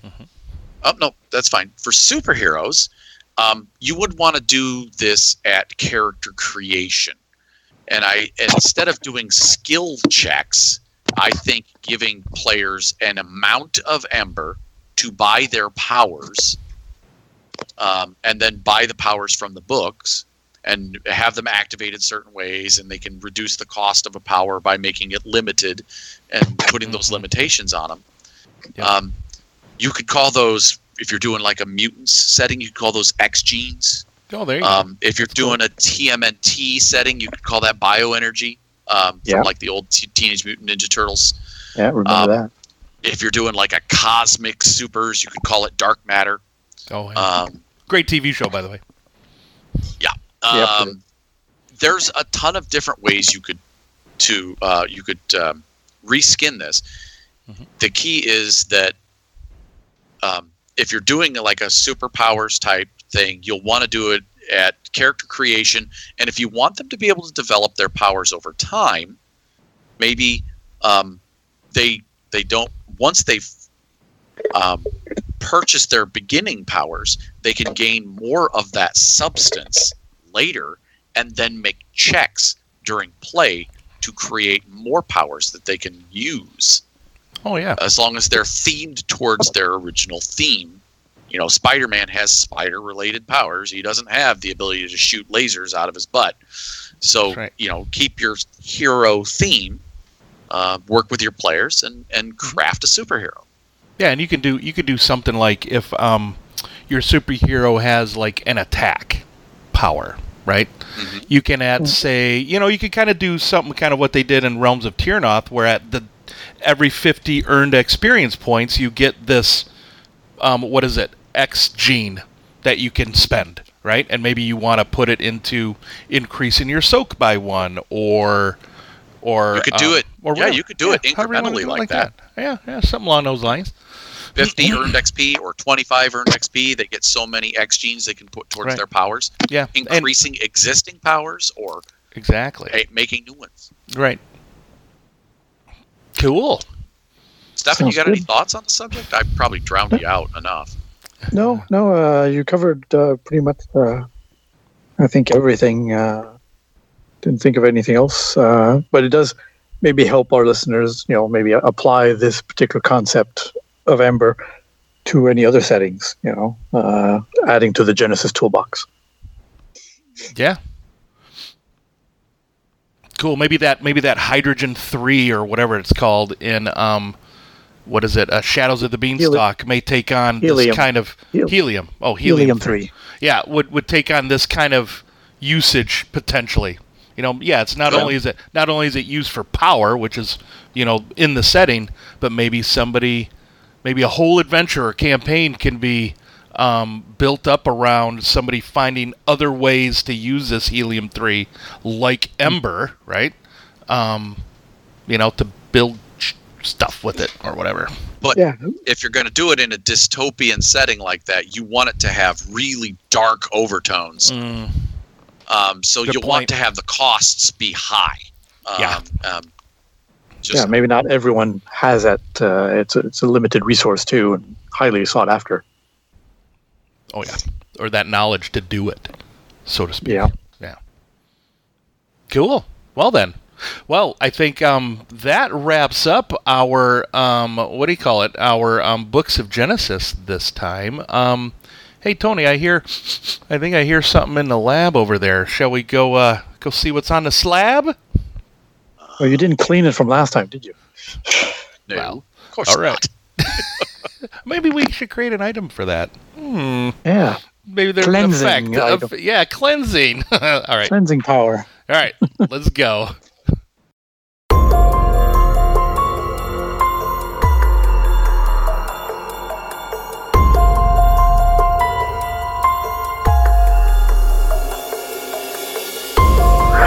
All right. All right. In this segment of the show, Tony chooses an adversary from one of the books, and we dissect it bit by bit. What's on the slab today, Tony? Well, um, I actually have two creatures on the slab, uh, as they are very similar in um, that they are the only two creatures in the um, Keyforge book that I found. Maybe I overlooked one, but I looked very long time. They're the only two with an ember crafting skill rating, Oh, nice. and that is the Witch of the Eye on page 215 and the Witch of the Wilds on page 240.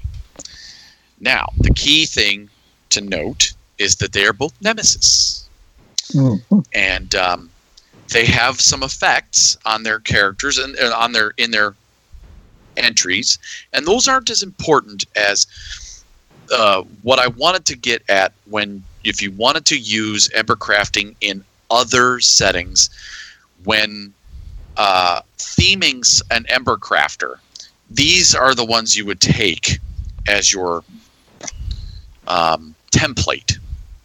Uh, both of them are they're definitely um, a stronger social character both of them with ratings of six and seven in the social one is a little bit more martially inclined uh, with that be the witch of the eye with um, a martial rating of five, whereas the uh, Witch of the Wilds has a martial rating of two. Uh, and then the overall six and three, respectively. Uh, so the key is that they're more social, which means they're going to have a higher strain threshold than wound threshold.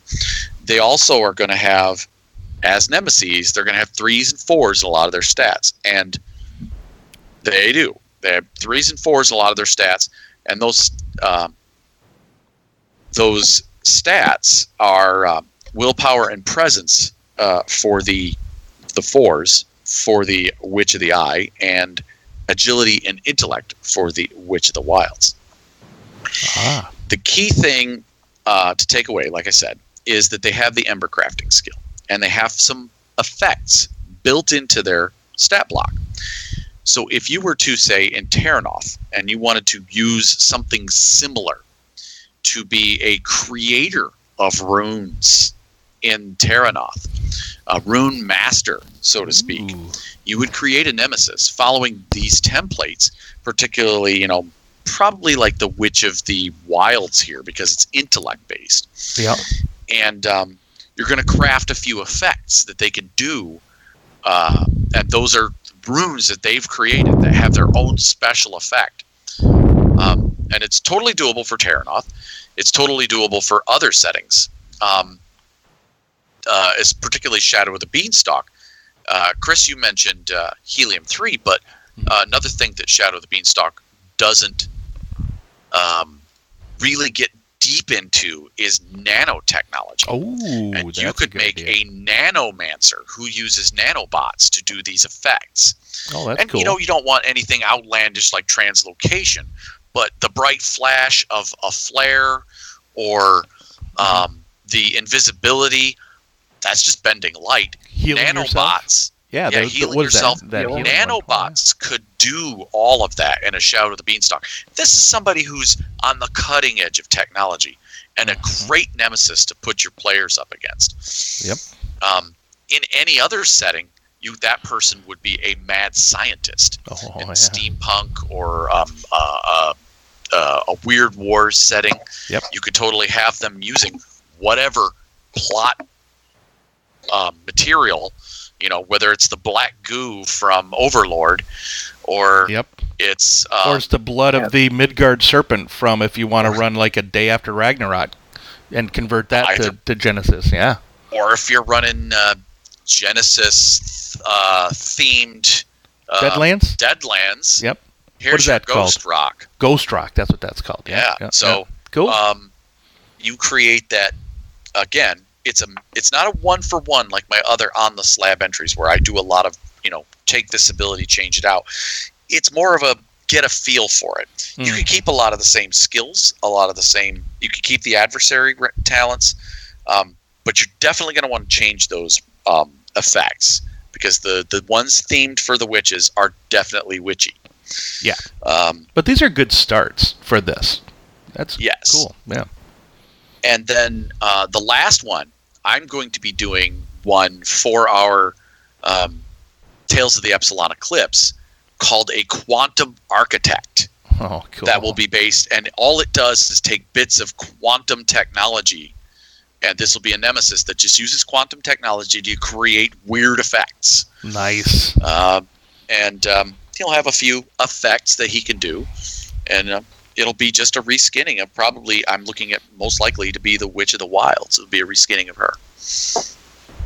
Yeah, he's he's using you know cutting edge, uh, not just science, but uh, mathematic mathematics equations that he's figured out that bend space yeah. and time, and uh, Oh yeah, oh yeah. That's right. So Nice. you know, in his case, instead of the Wall of Thorns ability, um, it would be you know a a, a quantum barrier Yep. that um, when you touch it, you're you're shifted in reality slightly Oh, um, decentered from your person. So if you touch it, instead of doing damage to you with thorns, it's going to do damage to you by tearing apart your atoms and moving pieces of them somewhere else. that's it. Oh. Molecules are being shifted uh, shifted around. You know, weight of the forest is um, the effect on the Witch of the Wilds is nothing more than a disorienting effect. Um, it's the flare essentially. Um, reskinned, this quantum architect could have a a flash of quantum energy that uh, disconnects your, your synapses for just Yeah. a second and disorients you. Overloads your senses. Yeah, Yeah.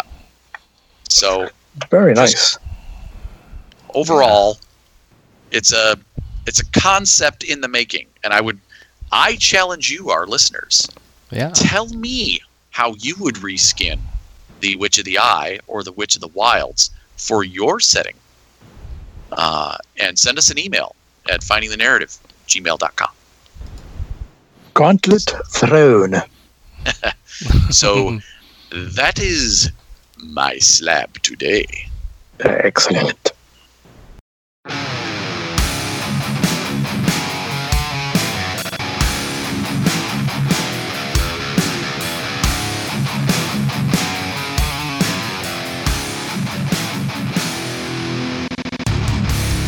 Welcome to Advantageous Threats. This is where we build, roll, narrate dice results, and some sample skill checks for our entertainment and hopefully for yours. That's right. Hopefully.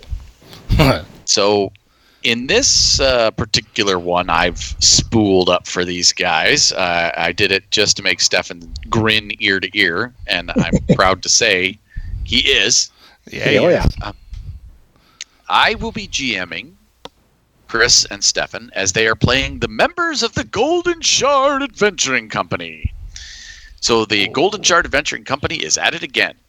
After finally getting their hands on an unhealthy amount of Fey Crystal in the ruins of Tor Anesh, Gustav and Zandra are trapped by the still formidable remnants of the city's Shadeford Legion. Say, say it again, Tony. Shade Forged Legion. Low on ammo and pushed to their limits, shooting their way out seems like suicide, much to Sandra's, Zandra's chagrin. If anybody don't remember, this is from Primordial Machina. So, Mm-hmm. setting Tony and I had worked on. And these are my pregens for my out of Calder into the fire um, uh, adventure that I wrote. Yep. So uh, together they must quickly assemble and activate a Fey crystal device using uh, a skill that already exists in our system um, to save their skins. Gustav will have a short amount of time to craft an artifice magic device that will confound, eliminate, or evade the vanguard of the Shade Forged Legion. Meanwhile, a short distance away, Zandra uses every trick in her considerable repertoire and the last of her ammo reserves to distract or destroy the leading ranks of the enemy specters.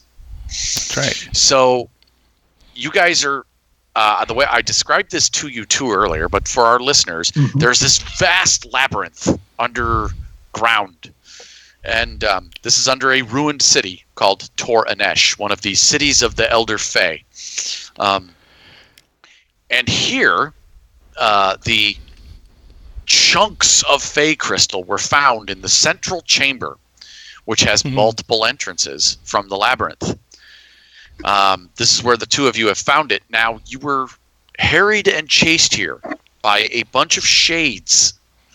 Uh, shades dressed in shadowy armor, wielding shadowy swords that hurt a lot. Um, Oh, You are each down to a small amount of wounds and strain. mhm. Okay. And uh, so we will begin. I'm going. This is an unstru- unstructured encounter because you cannot use crafting in a structured encounter.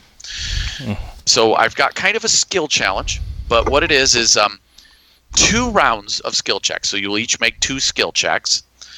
Um, and the number of successes accumulated on these checks will determine your outcome of the unstructured encounter and set up the next structured encounter for you guys. Awesome. All right. Okay, so basically we've we've gathered we've gathered some of this fake crystal already. We're in a chamber forward, mm-hmm. and we need to GTFO, but we got a we got a vanguard, a Yeah. legion of these things coming after us. So fighting our way We- out yeah. is not possible. So There's a whole legion out there. There's That's a right. vanguard of them is in the labyrinth and chasing you down. All right, last. All right. Uh, here, here's what I'm gonna do. I'm gonna go. I'm gonna get all of this shit. I'm gonna put it together. Um, you keep them out of there, and then I just point at the exits. All right. Yeah. I'm gonna I'm gonna grab the and then he just starts grabbing shit. I'm gonna grab this and I just he's just talking himself Well- through it. So Well, hurry, hurry up, darling, or else I will light a fire under your Oh, shut up! I'm trying to get it going. All right, so basically, first thing I do, he's gonna try and find like a fucking metal bowl or something to just put a bunch of fake crystal in. So Okay. there's all kinds of coppery I'm thinking parts and very things just laying around Very this chamber. steampunkish, Yeah. man. He's got he's got his toolkit out. He's got his fist, right? He just grabbing stuff, and then when he needs to, he'll just just like clamp shit together. And basically, I'm thinking there's a power device. My concept for this device is now, right? So our step one Concept. concept. It's going to be a relocation device. Basically, I want to zap us to our ship Okay. and out of here. Where the rest of the Golden Shard Company awaits you. Correct. They're on their way out. So basically, that's what I want to do, and I got all this shit in here to do it with. So that's my concept. I told you we should not have turned left at that last intersection. Well, it's at Albuquerque. We should have gone. We did. We went to Albuquerque. It's fine, right? All right. So you're going to be making a hard mechanics check to build Right. something quickly. and this is going to be utility. It's not an armor, not a weapon. It's just a utility. Okay. The Right. power But- I've but already First, selected. you're going to be making a mechanics check to build the device because Right. you have the components, but I want you to actually make a mechanics check to assemble them. That's right. Yeah. So my power that I've already selected, I'm going to do the relocation power, and then mm-hmm. so now I'm gathering components. All right. I've got a mechanics skill of he's got an intelligence of four and two ranks in mechanics. Got my toolkit with me. I think he's got yeah, he's got a toolkit, so that gives me a boost die, right? On mechanics checks. All right. Um I'm guessing the material in here isn't superior. Probably the opposite. It is it is ancient antiquated material, Ancient. antiquated. So it's going to provide a single setback die due to antiquated materials that you're not familiar with. And I'm going to provide a setback die because you have this angry, flamey woman running around insulting you while you're doing it. All right. Well, I'm encouraging him. well, I'm motivating him. Well, uh, all right. So, so I've got the knack for it. Oh, So I've, I've I, I'm used to the yapping, right, from her. So that's not a problem. And I've worked with shitty equipment too before, so I'm used to this. So those get removed because he's got the knack for it when he does mechanics. Um, and you said it's going to be a hard check, Tony? it is. Okay, hard check here. All right. Do you want to do anything are- to this pool? Oh, it is your pool Actually, to affect I- I first, actually- my, my I good need- sir. I, I'm going to say yes because going to make an antiquated teleportation device with this fucking steampunk equipment. Yes, However, so you flipped one, I did. and as your GM, I would be remiss if you were making a um, a fey crystal crafting to check and didn't have red dice in there because there's always the chance to deplete all the fey crystal. Well, this is my mechanics check. This isn't the artifice check yet, right? Correct. Oh Still, yeah. I'm just- okay. I'm- I'm doing put- it in a hurry. Yeah, He's still doing all it in a hurry. Well, you don't know what's all down here. right. You don't know what all's in this pile of stuff. This metal might might react with the fey crystal, maybe. Hmm. so I'm going to flip story point. Gotcha. So one of those three dice right. will be red. So I have three yellow, a green, a blue, a red, and two purple. Here we go. Rolling, rolling, Uh. rolling. And Despair. no, no, no, no, no, no. That's not Daryl. No, come on, we're not talking Daryl. Though I, yeah, so I'm left with a success and an advantage. That's one. Yep. Okay, well, how would you like to spend your advantage? All right. As I'm as I'm as I'm um grabbing a um like one of like a big like metal bowl to put this in, I see some enemies coming in the door behind me through its reflection, and I'm like, "Oh shit, they're coming in over here! You go get over here!" So I'll pass a boost die to Zandra right. on her check.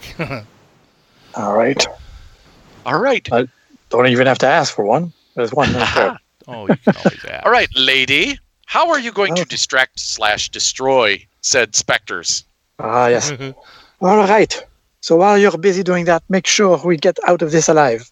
I'm much too beautiful to have my flame snuffed out so young. All right. Yeah, that's the plan. yeah, that's the plan.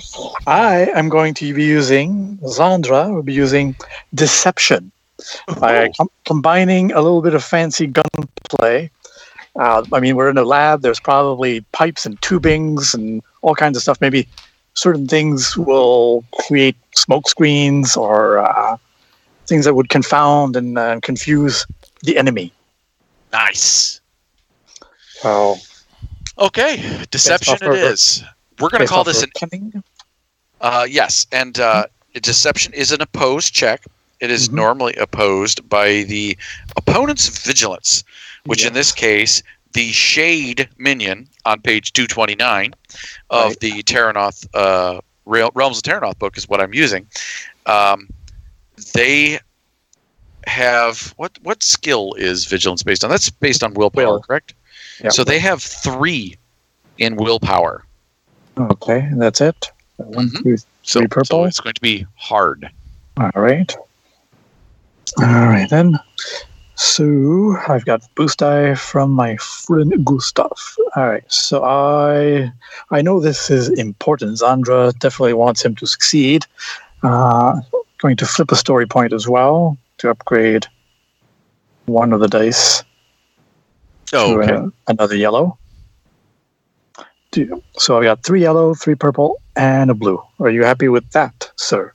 Uh I you know, these things are kind of otherworldly and um not really easily distracted. They, you know, they go after living flesh and that's all they go after. They don't care about pipes and distractions and shit. So I'm going to flip the story point back the other direction and give All one right. those as a red. All right, so let's do the roll. Go. Ooh, okay, good. One success and two advantage. One success, two advantage. Nice. So you quickly you're like guiding them out of the room, and the ones that came in that door, they see you and they just completely ignore Gustav as you distract them with gunfire and run With them the off into the gunfire. Yep. into the labyrinth and lead them down a wild goose chase. That's Mhm. your success. What would you like to do with your advantage? With two advantage, uh, I'll pass one along to Gustav, and uh, have uh, maybe uh, one of the advantage as as a setback to uh, the legions or the sh- one of the shades at least one of the groups minion groups to try and find me or whatever their action will be to uh, Okay. I've confounded them so much. Well, it is really amazed with hitting valves while as I go along. Steam is uh, is being poured out. Awesome. Nice. Well done. Oh yes, it's they're being confounded, and um, uh, since this is an unstructured um, Yeah. um, thing, um, they're more of a narrative tool of mine. Okay. So they're um, um, there's no check for them to make, but Fine. um, what I can do is uh, since you're gonna go if you want to go first in kind of the next round you could Yeah. add a boost die to yourself to your next distractive action Sure. if you'd like I'll I'll do that, and maybe while they're distracted, take a few of them down. okay Right. All right. All right. Getting So ready here. You're gonna need to come in and uh, get. Uh, you're gonna definitely be in the room with me. All right, all right. I'm so wherever the hell you went, you better make your way back here quick. I'm almost ready. Uh, all So that- that sounds like you want to sneak away from them doesn't it Maybe a little bit. Yeah. i A bit think of a stealth? stealth check yeah All right. That sounds good.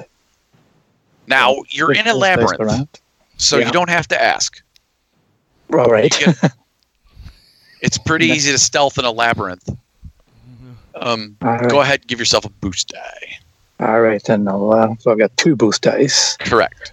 As of And it is going to be opposed by their vigilance, which is again a hard Mhm. difficulty.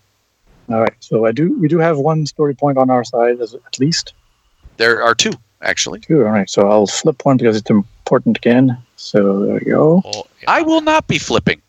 Okay. And you said uh, how many? Uh, how many dice is my opposed? Uh, three. It's a hard. Three. Okay. I checked. All right. There we go. All right then. So and you're not flipping. There's no other setback or anything like that. So let's go.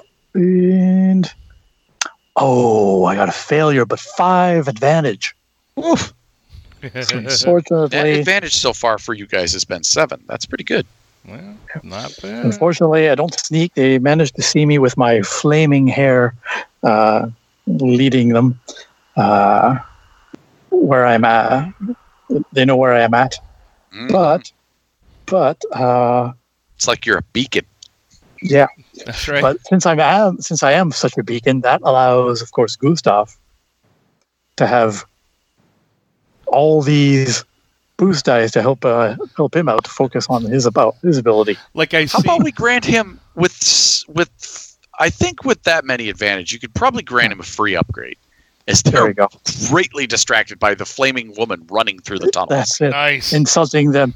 Ha! You think I you're so fast? coming. You cannot catch me. I am a firefly. Oh, and she's coming, and she's coming right at me. All right, I've got. All right, I've got to maneuver it so I can see you. Oh, oh, oh, oh Gotta- shit! I see you. Here you come. I know what you're. Where you coming now? and you just see this roiling mass of shadow moving behind her in the tunnel as she's running towards you. Oh, you know something? You might have pulled. Uh, what? D- oh, oh, oh, crap! I dropped it. Oh shit! Oh no! All right, all right. So Embercraft check time. Okay, so what I've decided is I'm actually going to put two powers on this, and I'm going to Okay. and I'm going to pour five or four um four encum- crystal. encumbrance worth of Fey crystal. Okay. So that means you will have a remaining nine encumbrance worth of Fey crystal to pilfer from this place. Excellent. Yeah, so it'll still keep my check a hard one. Okay. The second power I'm going to add, so the first one is going to be relocation. I'll go over that with everybody. Um, That'll be the where I can relocate, I can deplete the effect, remove myself and any number of allies within long range to another possibly distant location. Um, I'm going to use transmit. So, as part of an action or maneuver, you could communicate with a particular person or transmit your voice. The captain, uh, we we we're incoming, captain. You get ready. I don't know where on the ship, but I do you have this piece of the uh uh yeah uh, uh you you you said you, Well, you, got to craft it piece- first. yeah, I got to craft it first. No, I was I was going through a little bit there, Tony. A um, little bit of role playing, motherfucker. yeah, um, I, I, you know the piece of the uh the uh the steering wheel you were looking for, that really nice looking uh the wood. Yeah, I got a piece of it here. I gotta use it. I gotta I gotta hone in on where we're going. So we're gonna be like right by the helm, hopefully. So I have a piece of like a piece of wood, like a handle that I broke off of the the, the wheel, right? Um, that I'm gonna Okay. put in put into this. So how many boost dice? Oh no, that was an automatic upgrade. Do I Automatic get a, upgrade. Do I get a boost die for the component that I'm using? That component, or is that maybe? Would that be the? No, that's fine. activate? I'll give you a boost die for that. Sure. All right, and then I am going to spend a story point because um, because artificer and fey crystal, Yes. right? Yeah. Okay, so this is going to be a daunting check, daunting artifice check. Uh, no, it's gonna be it's gonna be hard because I spent Oh, you extra. spent I spent the three Extra, extra, to reduce it down to hard. Yeah, Okay. yeah, yep. Excellent. And I'm guessing. All right. So right now, one. all the story points are on the GM side. Yep. I'm going to flip one because well, not, technically not right now because I just spent one and I don't go to your side until after the check. Right. Right. Right. I'm going to go ahead and spend one back. I know there are Um, listeners out there going, "No, he's wrong. He's wrong. Call him on it, Chris." All right, I just did it for all of you out there, for the two of you out there that caught that. No. all right, you're gonna. spend So one. yeah, got it. Uh, there will be ending up with one, uh, a one player and two GM story points when it's all said and done. Uh, but yeah, you're going to have one of those dice be red. Okay, so I have four yellow, a green, two boost dice, a challenge die, and two difficulty dice. Mm-hmm. All right, let's see here. Go ahead. Come on. You can do it. All righty. Well, I, we are Zandra my darling. successful. Oh, this is perfect. Okay, so we are successful. I have two successes, two advantage, and Gustav has a special ability here, which Uh-oh. after making a mechanics or artifice check, you can suffer one strain and convert a success to an advantage. So I just need a simple success, but I do have three advantage. And what I would like to do is use that special thing that I picked off the um, chart, spend two advantage on this check to um, say another PC gains a memory from a nearby piece of Fey crystal, and they acquire an invaluable insight into their current situation. And yes, that would be Zandra gets Oh. that. And Okay. of course, she's, I'm going to uh, she's use barreling towards you like Yeah. a comet. so I'm gonna spend I'm gonna spend the one advantage to say that my my clothes I'm like I'm I used to be like all like greased up and stuff. I'm like pristine and it's immaculate. I'm like clean. Oh, there you go. All right. Okay. So Leaving the You- behind. Yeah. you place these uh, crystals into the center of your device that you've made. You crank it up. Mhm. It starts to whir. All of a sudden, the crystals evaporate, sending out this bubble out to surround you. And a tether reaches away from that bubble and pulls Zandra right into the bubble. And Alright. when that tether grabs a hold of her around the waist, Zandra kind of falls back in this trance like state. And she'll get this memory um, that I'll give you in a moment. Um, but the bubble uh, has pulled you there, and all you now require is a maneuver to activate this device. Pull the last lever, and you will. Tr- your miss. Uh, your. You have to spend two maneuvers. Sorry, Yep. one to to send your transmission, and then the other Yes. to Well, as part of an action, right? I think, right? Yeah, that's what it is. Yeah. right. So, I'll you could do an action. Yeah, so I'll, I'll, I'll do a maneuver to Mm-hmm. say, incoming, Captain. Uh, I think we're going to be on the bridge. I hope, but we'll see. and then an action to activate it. As, as long as I'm not on, as long as I'm not on the poop deck. I can't. ca- I really can't can't uh, guarantee anything here. As she's firing wildly behind her, just bang, bang, bang, emptying her guns, That's right. being pulled into that bubble. That's right. Pull the lever. Okay. Um, Throw the lever, conk. you pull the lever. you lever. translocate. Yeah. You are on the deck Mhm. of the Aether Spider, your ship. Yeah. And the captain is standing there looking at you incredulously as the two of you are there and all that fey crystal is just sticking out of your packs and pockets. That's right. And and Zandra is just like floating in midair and she's got shadowy tendrils coming out of her eyes. And the, the, oh, I didn't the mean to guns do just that. tumble from her. Oh, The, Captain, the, the guns just tumbled from her fingers. I didn't. Oh, I, I, And- I didn't mean that.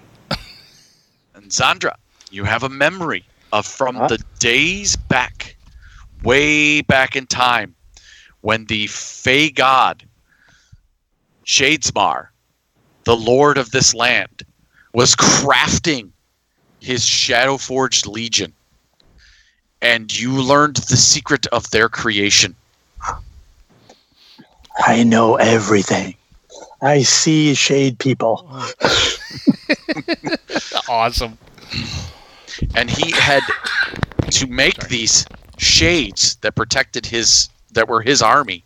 He actually took the souls of slaves and um, sucked them out of living slaves and then bound them to his will for all eternity.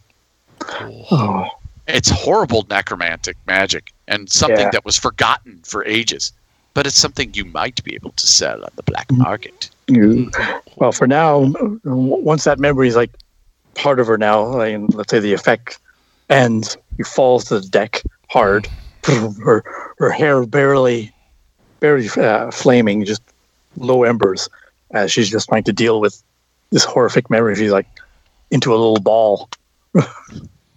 as she Oh. tries to process this for a while. Oh, I, I didn't mean that. Oh no, did I break her?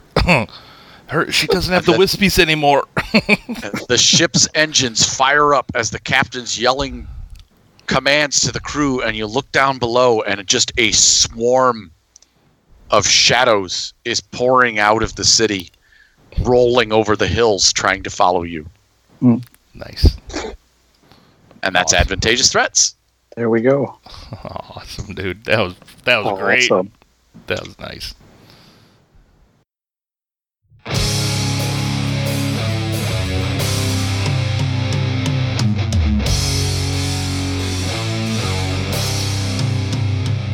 All right, everybody. Well, that's our show for today, tonight, whenever you guys are listening to this.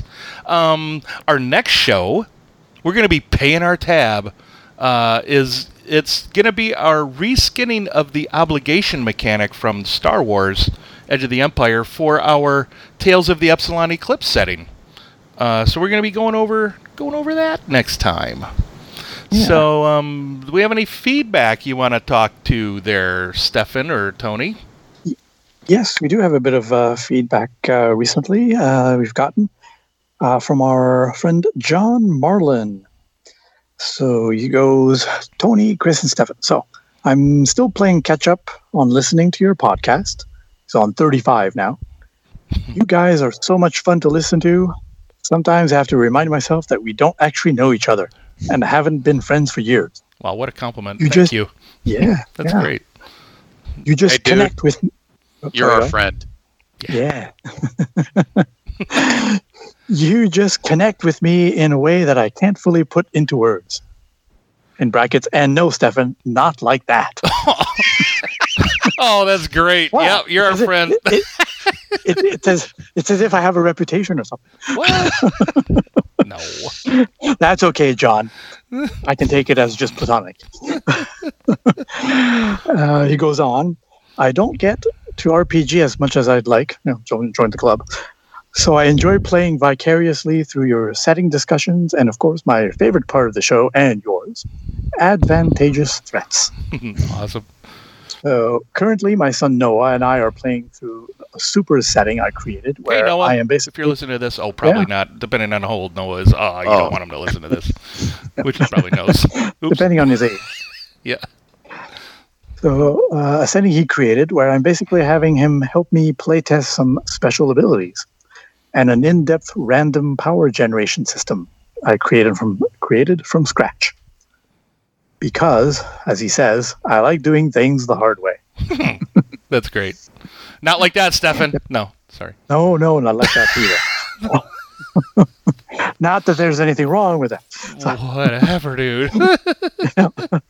Like, So if it ends up playing out decently, I may try sharing it with you guys. Well, let Chris know. It might be part of his 50 pieces of awesome. You never know.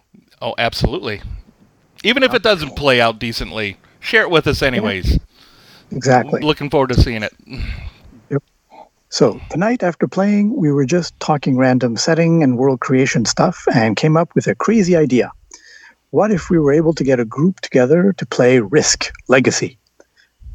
So then, after it was finished, essentially used a, uh, after it was finished, essentially used that as our setting for, those same players to roleplay in. So the game already gives faction names and some faction additions and twists. Those spoilers for those who haven't played. Have not. So that would be fun and not hard to stat out and flesh out. And the players would have a direct hand in the world building and creation process of the setting that they later play in as characters. And what would likely be a pretty crazy post apocalyptic blast. post apocalyptic blast. It would require a pretty long term commitment. But for those willing and able, we think the payoff would be huge. So, what do you guys think? Great idea, or are we crazy, or both? if you've played before, do you have any ideas or thoughts about making it work?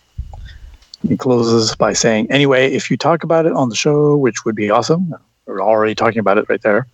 It may not, I may not hear hear it right away since I'm still catching up. But keep up the great work, guys. I, it's it's always exciting to hear where you go next, and I'm stoked for the future of Genesys with Edge Studio and everything to come.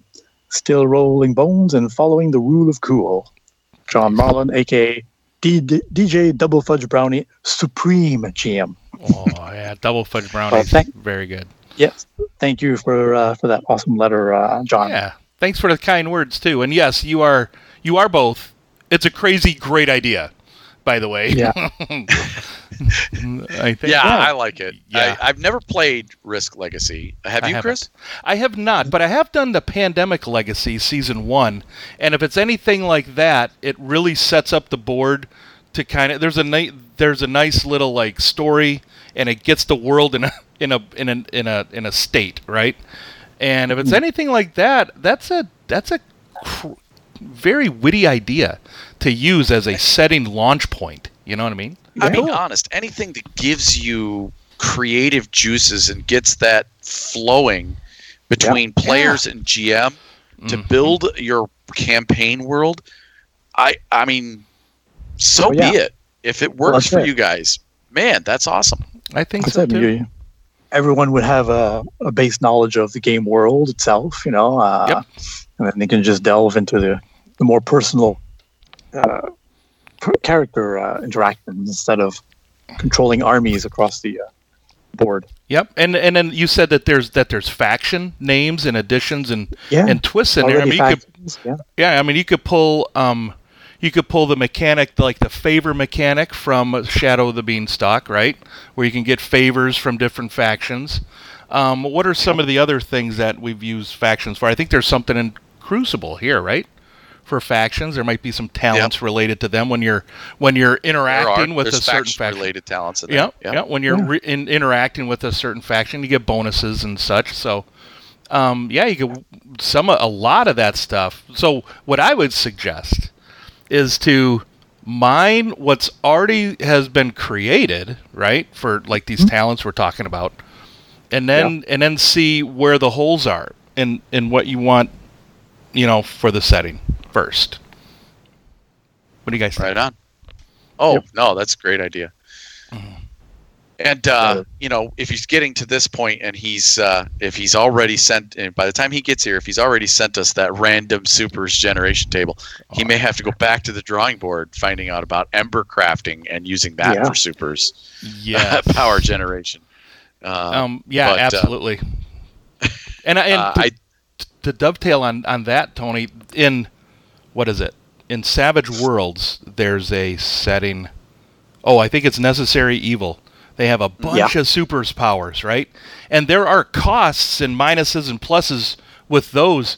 That I mean, you could pick up that PDF and use that as kind of a like you know, kind of maybe a basis for things. And and then with this, what we have in uh, what we went over here, the powers and uh, uh, what is it? Um, you know, the the KeyForge setting here.